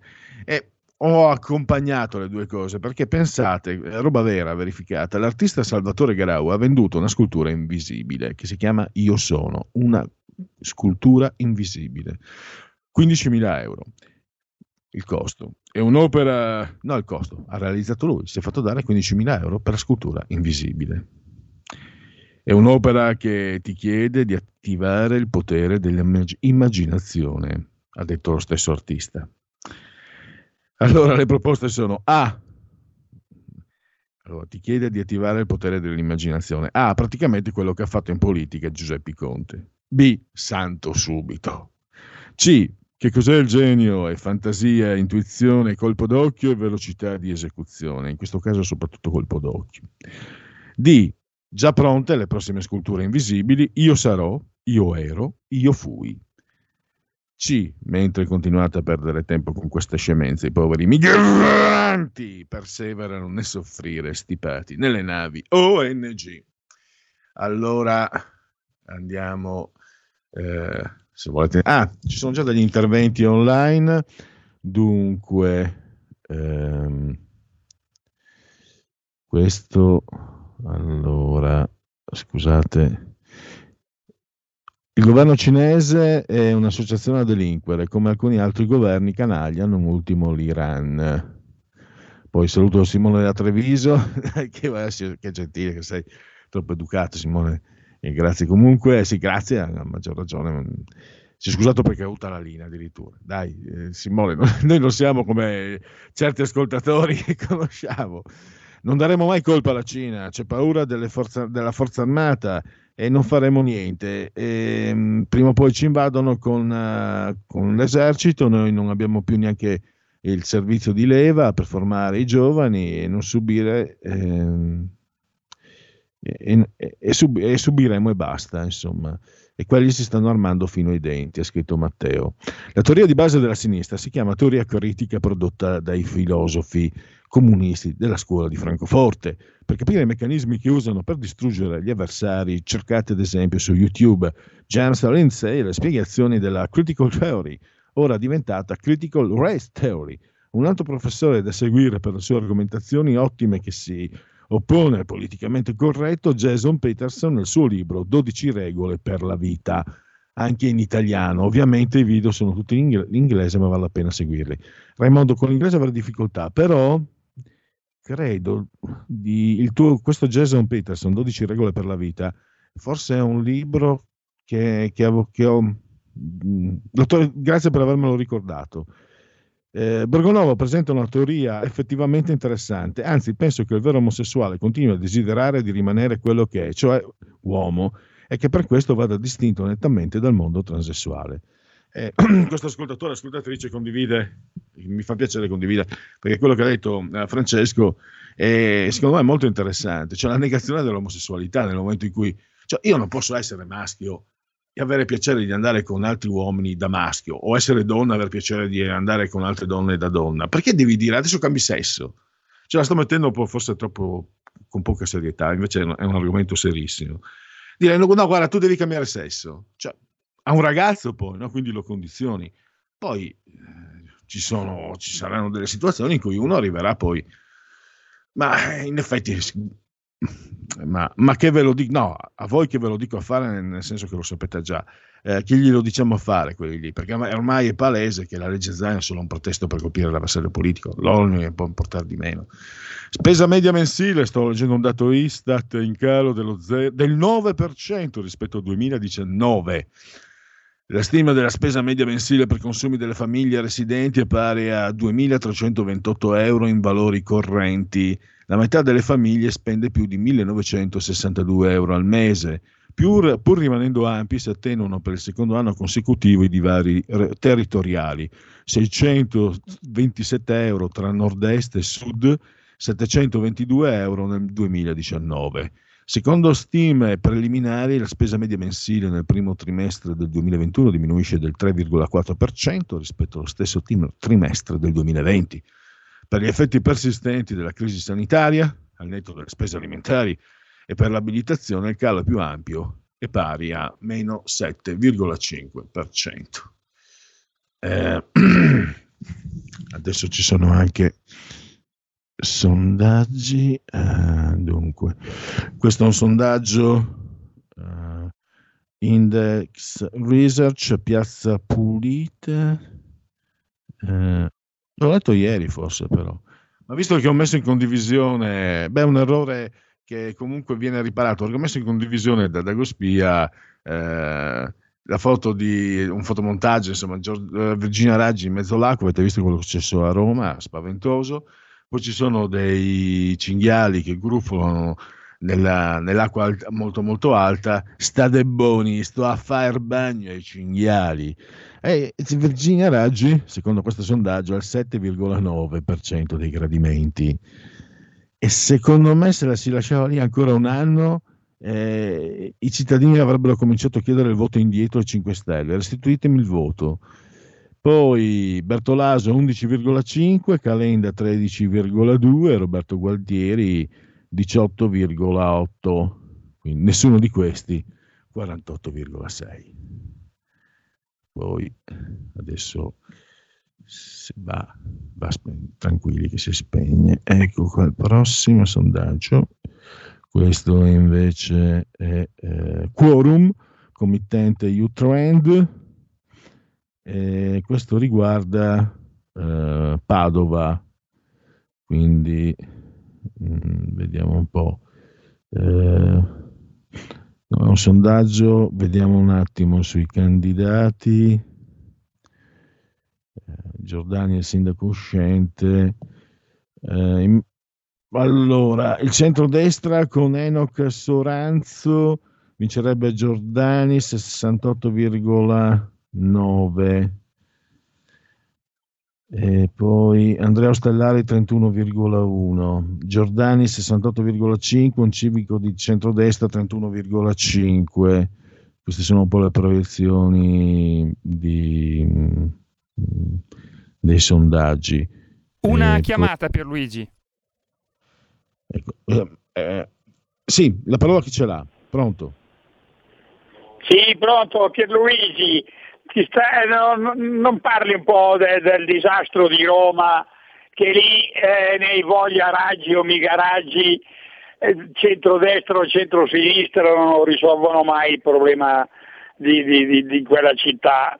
Che siano appunto di destra o di sinistra non riescono a fare delle cose elementari come tenere i, i come si chiama, i tombini puliti, le fogne che vanno sistemate, una città che guarda, anche se dall'accento lo senti che sono un lombardo, lombardo, però Roma è una delle più belle città del mondo, però viene amministrata come forse si può amministrare, non lo so se si può amministrare. Ciao Pierluigi, stammi bene. Grazie, pienamente d'accordo sulla bellezza di Roma.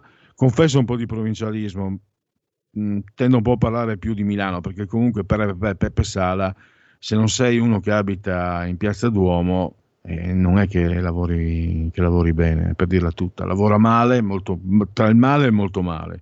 E qui noi, non lontano dalla sede anche di R P L, in zona Niguarda, due gocce di pioggia e si va sott'acqua come, come a Roma.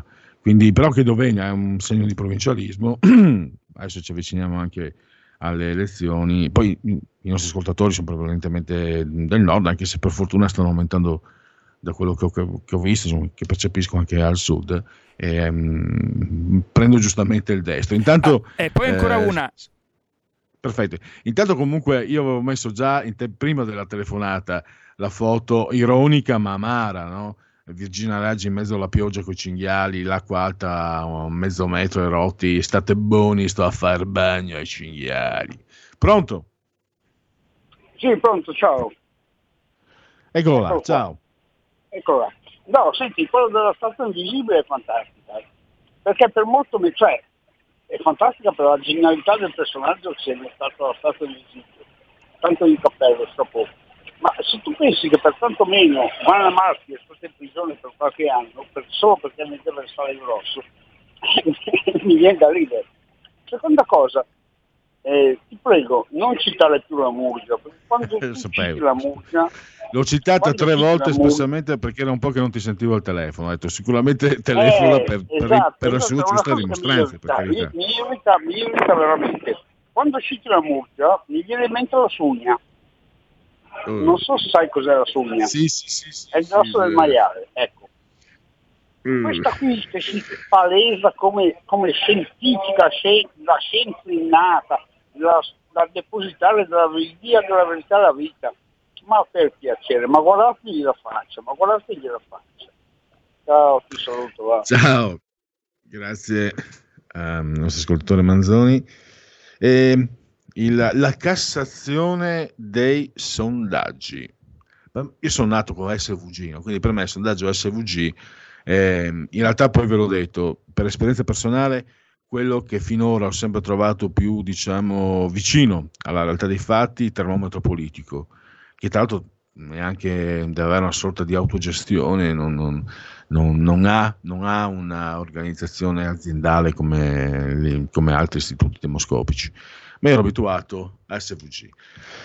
E adesso V G ci dice Lega ventuno virgola quattro, Fratelli d'Italia venti virgola uno, Partito Democratico diciannove virgola due, Movimento cinque Stelle quindici virgola nove, Forza Italia sei virgola nove, Azione Calenda tre virgola quattro, aspetta aspetta che non si vede, ah eccolo, Italia Viva Renzi due virgola uno.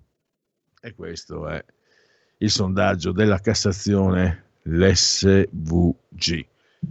Adesso uh, ancora adesso faccio richiamare Manzoni. Mica molto, mica molto, mica molto. Sto scherzando, sto scherzando, sto scherzando. Francamente non fa piacere neanche a me eh, citare quella, quella personaggia. Allora, però diciamo che eh, lo devi fare per lavoro, Manzoni, perdonami, ma cioè, è, è questa personaggia che si mette di traverso a chi cerca di, insomma, di, di, di seguire le, e di aggiornare l'informazione politica. Allora, e per consolarci, invece della personaggia, seguiamo la Lega e direi che appena è pronta possiamo già partire con uh, la sigla di Segui la Lega. Prima che... Segui la Lega è una trasmissione realizzata in convenzione con La Lega per Salvini Premier. Or dunque, legaonline punto it, scritto legaonline punto it, potete iscrivervi da questo sito, da questo link, lo sapete, dieci euro pagabili attraverso PayPal senza essere nemmeno iscritti a PayPal. Poi il codice fiscale, altri dati, e quindi vi verrà recapitata la magione per via postale la tessera Lega Salvini Premier.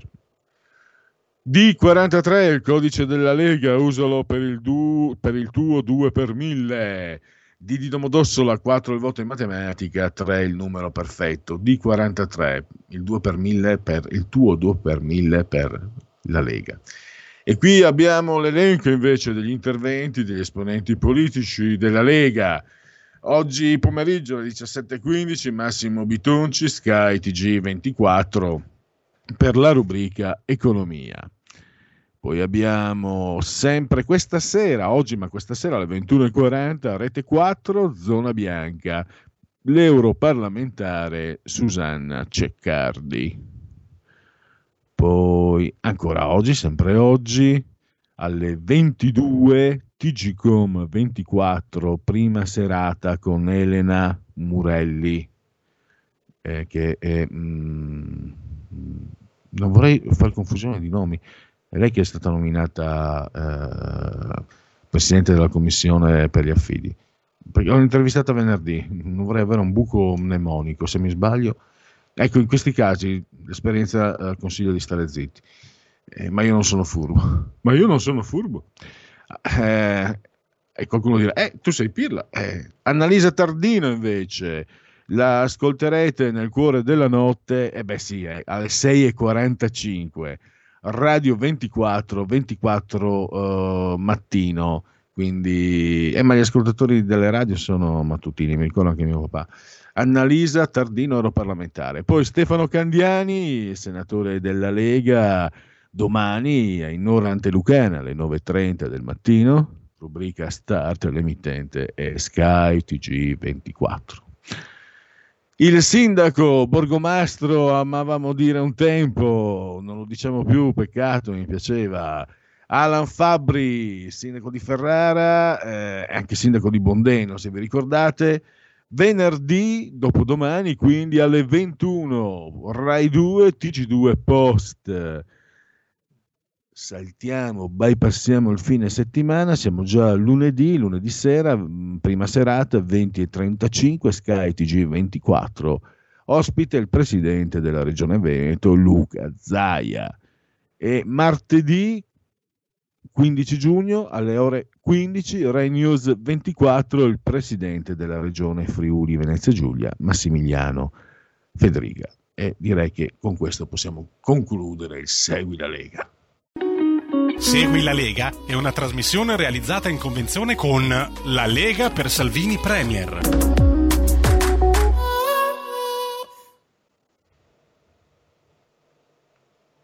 E adesso passiamo a Spazio Parlamento. Eh, Domenico Furgiuele, ringrazio Giulio Cesare Carnelli che ci ha procurato eh, questo documento, e poi dopo le diciassette ci risentiremo subito in diretta, diciassette qualche minuto, con Alessio Musella per le chiacchiere Stanno a Zero. Qui Parlamento. Signori colleghi, giorni fa il Consiglio di Stato ha sentenziato che nella città di Lamezia Terme si debba ritornare a lavorare e a votare soltanto in quattro sezioni su settantotto complessive e nel mese di ottobre. La sentenza ha confermato quanto stabilito dal T A R in precedenza, cioè una sentenza che ha annullato un ricorso presentato da un candidato a sindaco che mirava a portare a nuove elezioni amministrative. Ci saranno dunque soltanto delle elezioni parziali, anzi parzialissime, il cui esito non andrà a sovvertire quello che è già l'esito originario. Si dovrà votare quindi in sole quattro sezioni, coinvolgendo poco più di mille elettori in una città che è la seconda per estensione territoriale della regione Calabria. Stiamo parlando di settantaduemila abitanti. Un'elezione che evidentemente non andrà, come dicevo prima, a ribaltare l'esito cristallizzato, dove il sindaco sospeso Paolo Mascaro nei fatti aveva già vinto con cinquemila voti di scarto di preferenza sul suo diretto avversario al ballottaggio. Capite bene che si tratta di una situazione paradossale, una bizzarria che sta recando danni irreparabili alla città di Lamezia Terme, danni inenarrabili, perché quella città, per via della sentenza del T A R, vive una condizione di sospensione, vive un commissariamento che si protrae per quasi e da quasi un anno. E tutto ciò comporta che la città non può programmare il suo futuro, la città non può dare il via ad un consiglio comunale che era stato legittimamente eletto e che si era appena insediato e che dovrebbe governare in un contesto storico nel quale arriveranno delle provvidenze europee, ne abbiamo discusso tanto e continuiamo a discuterne in quest'Aula, che devono essere progettate, programmate da un Consiglio Comunale e da una Giunta legittimamente eletti, così come la Costituzione prevede. Spostare l'elezione di Lamezia Terme per una mera formalità di quattro sezioni nel mese di ottobre in corrispondenza delle elezioni regionali significherebbe semplicemente tenere commissariata la città di Lamezia Terme e privarla della possibilità di poter avere anche una rappresentanza in seno al Consiglio Provinciale di Catanzaro, capoluogo di regione, che andrà al voto attraverso il voto ponderato. Quindi, senza i consiglieri comunali di Lamezia Terme, Lamezia Terme non avrà la sua rappresentanza. In ragione di ciò avevo presentato un emendamento al decreto in discussione che richiedeva un minimo di buonsenso al fine di anticipare le elezioni solo per mere quattro, ele- quattro sezioni alla Lamezia Terme entro la fine di giugno, e questo lo, reten- lo ritenevo necessario perché la città della Lamezia Terme è in grave difficoltà, ha bisogno dello Stato, ha bisogno del governo. Ci sono delle iniziative di carattere sociale, politico, amministrativo che devono essere prese immediatamente. E allora chiedo che quest'ordine del giorno, lo chiedo al Governo, venga approvato pienamente, che diventi, che possa diventare un impegno al quale dare seguito immediatamente nel primo provvedimento possibile. Lamezia Terme dovrebbe andare a votare al massimo dopo dieci giorni che la Regione Calabria passa in zona bianca.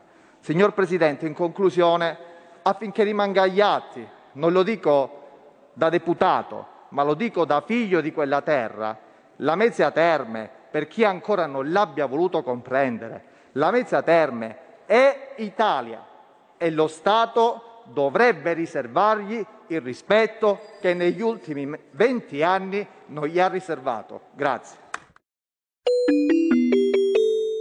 Qui Parlamento. Siamo liberi, siamo una radio libera. Segnati il numero del conto corrente postale per sostenere erre pi elle: tre sette sei sette uno due nove quattro, intestato a erre pi elle, via Bellerio quarantuno, duemilacentosessantuno, Milano. Diventa nostro editore, sostieni la libertà. Porta con te ovunque erre pi elle, la tua radio. Scarica l'applicazione per smartphone o tablet dal tuo store o dal sito radio erre pi elle punto it. Cosa aspetti?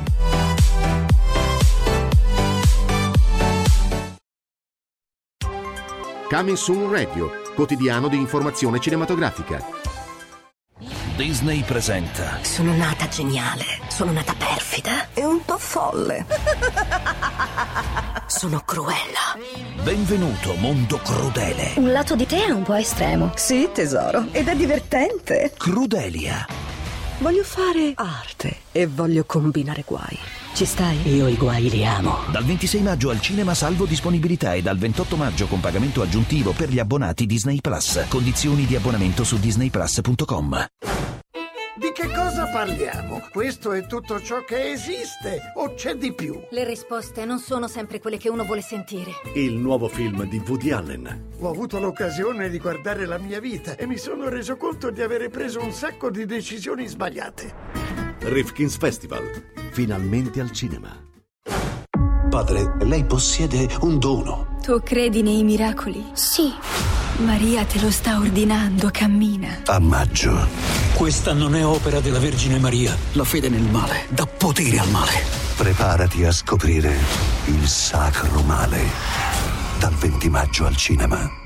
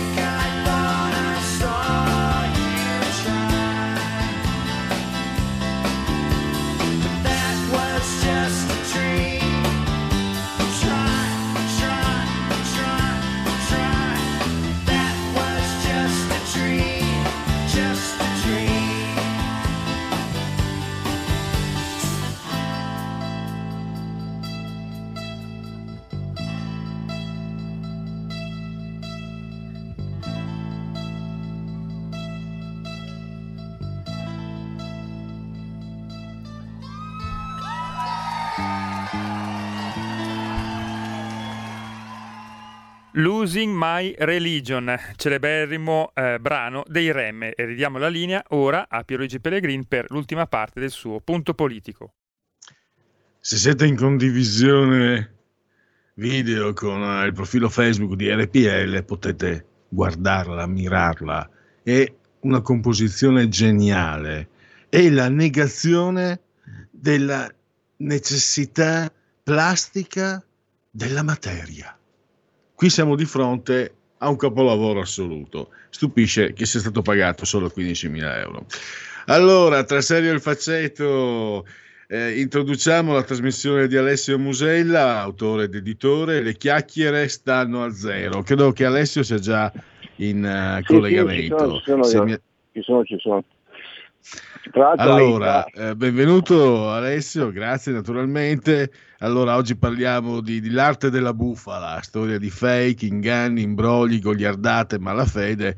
Io sono partito perché l'avevo messo per un'altra rubrica, l'opera di Salvatore Garau, lo, la scultura invisibile, Io sono, venduta a quindicimila euro.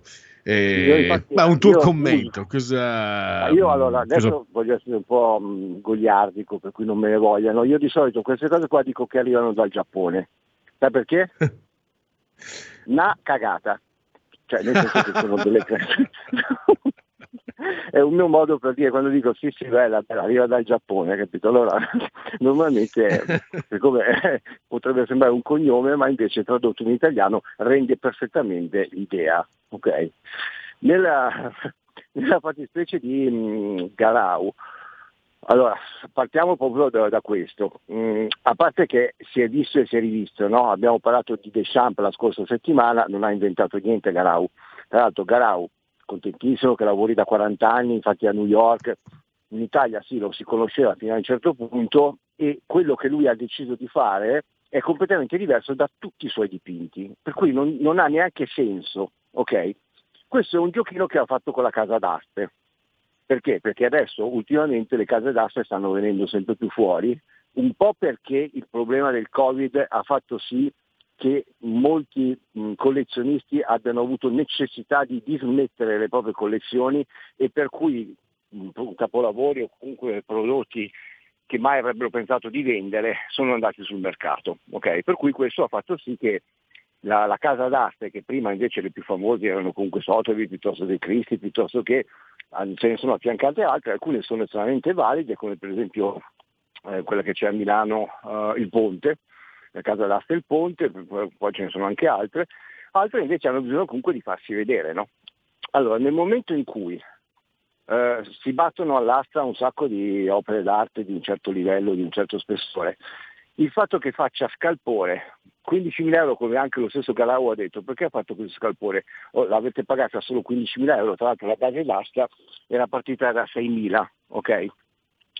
Allora, quando ci sono le base d'asta, quando comunque io vorrei capire chi l'ha comprata, e, e casualmente quando si parla di eh, opere d'arte battute da casa d'asta, difficilmente si sa, no? Perché ci sono sempre i prestanome, o comunque sia le persone che sono preposte a comprare per eh, il famoso Van Gogh a cinquanta milioni di euro, piuttosto che non saprai mai a chi è andato.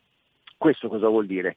Che in teoria è stato venduto, non è stato venduto, non lo si sa, che fine fa, poi dopo torna sul mercato. In questo caso, questo fantomatico personaggio che ha comprato il niente, o aveva tanti soldi da buttare, o altrimenti il niente è il niente del niente, e cioè ho fatto finta di venderlo, ho fatto finta che ci fosse qualcuno che l'ha comprato, e così ho creato la notizia per parlare di Garau in Italia. E per parlare della casa d'asta che si è permessa di mettere eh, un oggetto del genere che, ripeto, è completamente diverso dalla, dalla, dalla produzione normalmente di Garau, per cui anche lì come fai a decidere che la base d'asta è seimila euro? Nel senso, perché non c'era nessun tipo di acquirente nei confronti di quel tipo di opera, perché, ripeto, un collezionista di Garau non l'avrebbe mai comprata. Ma perché cosa stai comprando? Niente. Ok? Per cui questo è il giro, il gioco dell'orso sembra, no? Per cui ok, allora ci facciamo pubblicità, per cui noi siamo una casa d'aste che casualmente prima non se l'è cagata nessuno, e oggi invece, siccome ha avuto il coraggio di battere all'asta e di vendere il niente, adesso la gente è andata a vedere chi è.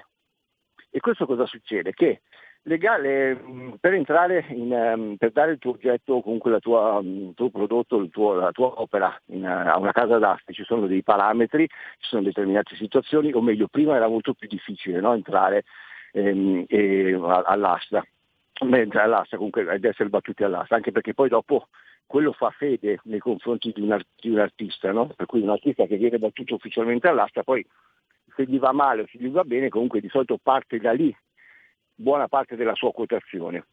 Tanto è vero che spesso e volentieri cosa succede? Parte da lì perché, perché gli investitori, per avere un parametro uh, ufficiale, sono loro stessi che si comprano da solo le opere, capito?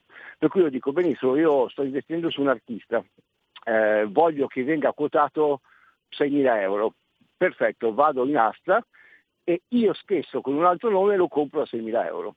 Allora ufficialmente vuol dire che il mercato ha deciso che questo artista vale seimila euro perché c'è qualcuno che l'ha pagato seimila euro. Non so se sono stato chiaro. Diciamo che, che togli la poesia, ma sei stato chiarissimo. Ho tolto la poesia, però concettualmente il, il, il discorso è questo. No, no, ma è, so che va così, insomma, purtroppo. Capito? Per cui quando um, Garau, lo stesso Garau che ha fatto, ha fatto l'intervista, lo fa perché altrimenti, ripeto, lavora da quaranta anni, però c'è, c'è gente che l'ha conosciuto adesso, c'è gente che l'ha conosciuto in base a questo. Tra l'altro molti sono andati a vedere dicendo ah, che allora deve essere uno che fa spesso queste cose, cioè, tipo Catalan, no? Catalan qualche cagata l'ha fatta per far parlare di sé, no? Tipo gli hanno rubato il, il cesso d'oro e la banana che valeva centoventimila euro, poi è arrivato un altro artista che se l'è mangiata, cioè quelle sono tutte operazioni di Catalan, di, come si dice, di, di marketing, ok? Perché se ti ricordi la banana è diventato poi mediatico, nel senso che eh, tutti quanti hanno, l'hanno un po' preso per il sedere, no? Però questo ha fatto sì che comunque si parlasse di Catalan. Catalan l'ultima volta, negli ultimi due anni si è parlato di lui più per il marketing legato a delle sue, ehm, a delle sue uscite piuttosto che alle sue opere, ok? Mentre invece una volta si parlava un pochino più delle sue opere. Per cui anche sotto questo punto di vista sono andati a vedere Garau e molti hanno detto, beh, cioè questo si è alzato una mattina e ha detto adesso sparo quello che dicevo prima, no? Giapponese.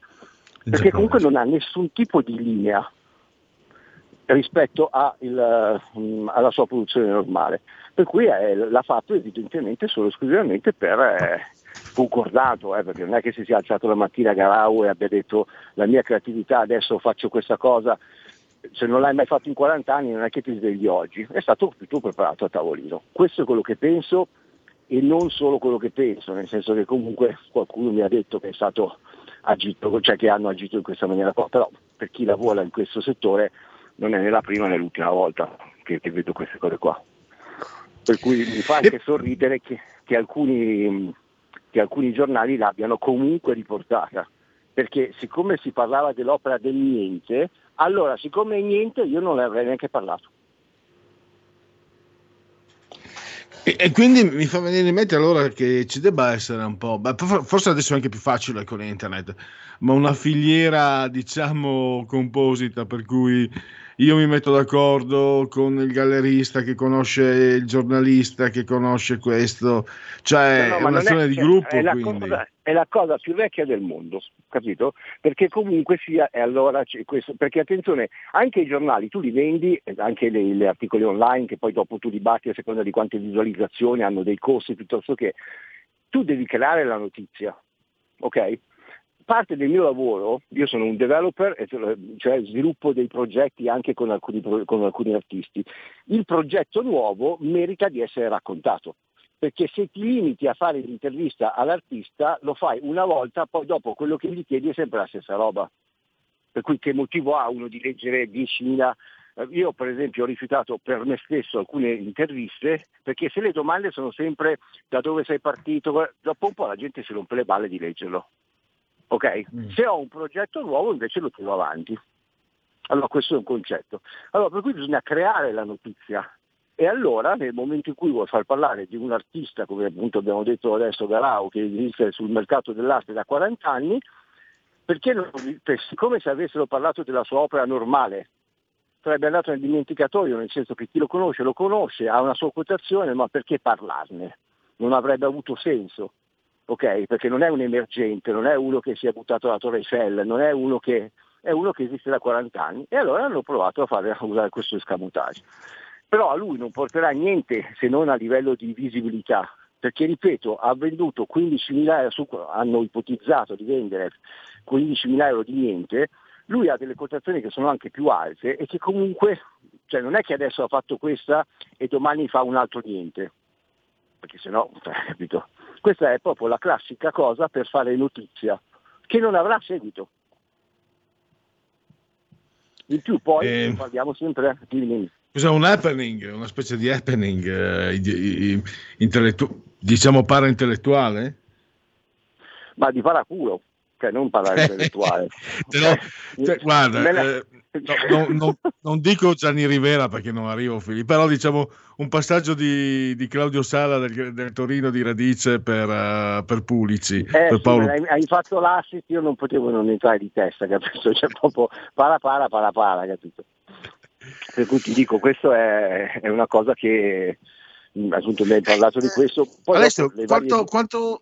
Quanto è solito questa, accaduti come, cioè, accadimenti come questo? Questo magari è più clamoroso perché, sai, chiaramente la scultura invisibile venduta per quindicimila te la ricordi, eccetera. Ma situazioni meno riconoscibili, ma che negli effetti hanno lo stesso meccanismo, ci si mettono d'accordo, eccetera. Allora, quanto è frequente? Allora, allora, purtroppo questo rientrerà ancora di più. Eh, io già sono stimato da alcuni, odiato da molti. Però va bene così, per cui quella, quella la risposta che sto per darti, probabilmente io adesso sto camminando per strada, ci sta che se qualcuno ci sta sentendo magari mi stirano, perché il mondo dell'arte gira intorno a queste cose qua, per cui è inutile che ci raccontiamo. Ovviamente c'è uno scouting, per cui devi andare a vedere se questo ha qualcosa da dire, perché fondamentalmente, come ho sempre detto, continuo a confermare, dietro a un artista ci deve essere qualcosa da dire, no? Non è semplicemente un'esecuzione, perché altrimenti non ha senso. Ed è per questo che, riparlando di Garau, che cosa voleva dire? Il niente del niente, ehm, è meglio comprare il mio quindicimila euro del niente piuttosto che eh, qualcosa di materico che però fa cagare, quello era il concetto base suo, no? Sì, però allora ha voluto dire questa cosa qua, però a, apre, a, chiude la parentesi, perché come ti ho detto non ripeterà più la cosa che ha fatto, perché non avrebbe senso, ok? Questo significa che lui non ha venduto, non ha una nuova linea da seguire, l'ha voluto fare per parlare, per avere parola, ok? Invece che prendere il microfono e mettersi a urlare a Piazza Duomo, nel mondo dell'arte ha detto ok, facciamo questo gioco qua. Poi attenzione anche per tornare un attimino in auge, perché molti collezionisti, ci sono un sacco di banche che mi stanno chiedendo adesso di mh, occuparmi di, di parte dei private banker, mh, de, de, de, comunque di, di, di investimenti legati al mondo dell'arte, e mi chiedono come poter avvicinarsi in maniera ovviamente graduale, no? Perché comunque non è che se uno ha centomila euro gli dici adesso ne investi novantamila, devi spiegare alla persona come deve investire, perché, e soprattutto che quando compra un'opera o quando compra un artista non è detto che cresca. Perché comunque, ripeto, allora è per quello che uno dice nell'investimento, tu tornando al discorso che mi hai fatto prima, se io devo farti capire che tu devi comprare quello, quel, um, quell'artista, devo farti capire che ha una quotazione che sta crescendo. E come faccio? Non è che posso farlo in maniera autoreferenziale dicendo che te lo dico io. Allora utilizzo alcuni metodi per farti vedere, hai visto è stato battuto all'asta, hai visto è andato a una collezione privata, hai visto, hai visto, hai visto. La maggior parte però degli acquirenti, come ti ho detto all'inizio della, della trasmissione, che compra l'arte non vuole farsi vedere, o non vuole, cioè non ha piacere. Normalmente un collezionista lo fa per se stesso, per cui proprio è forse quello che vuole apparire di meno in assoluto, anche perché ha paura del fisco, ha paura di tutto quello che vuole. In Italia se compri una roba da trecentomila euro la prima, la prima, la prima persona che ti bussa alla porta è il fisco, per cui anche per quello non è che siano così eh, avvezzi nel, nel volersi far notare, no?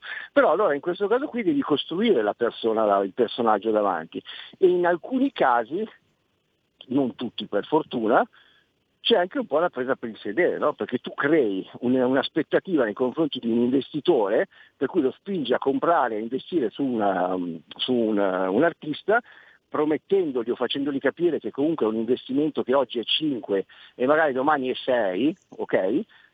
senza nessuna certezza, perché non c'è certezza nel mondo dell'arte, c'è certezza sugli storicizzati o sui morti, perché comunque se tu hai fatto mm-hmm. una quotazione del genere non produce più, in linea di massima riesci a capire che tipo di investimento hai. Van Gogh ha fatto più di mille quadri, uno è stato battuto a cinquanta milioni, ma non è che tutti gli altri sono battuti a, alle stesse cifre. Picasso è stato uno dei più prolifici, Van Gogh ha fatto mille opere e passa in dieci anni di vita, invece Picasso eh, in tutta la sua carriera ha fatto oltre diecimila opere, ma c'è un'opera che vale cinquemila euro e c'è un'opera che vale ottanta milioni di euro, capito? Per cui non è che la parola Picasso significhi che per forza quello che si mette sul mercato abbia un valore di milioni di euro, assolutamente no.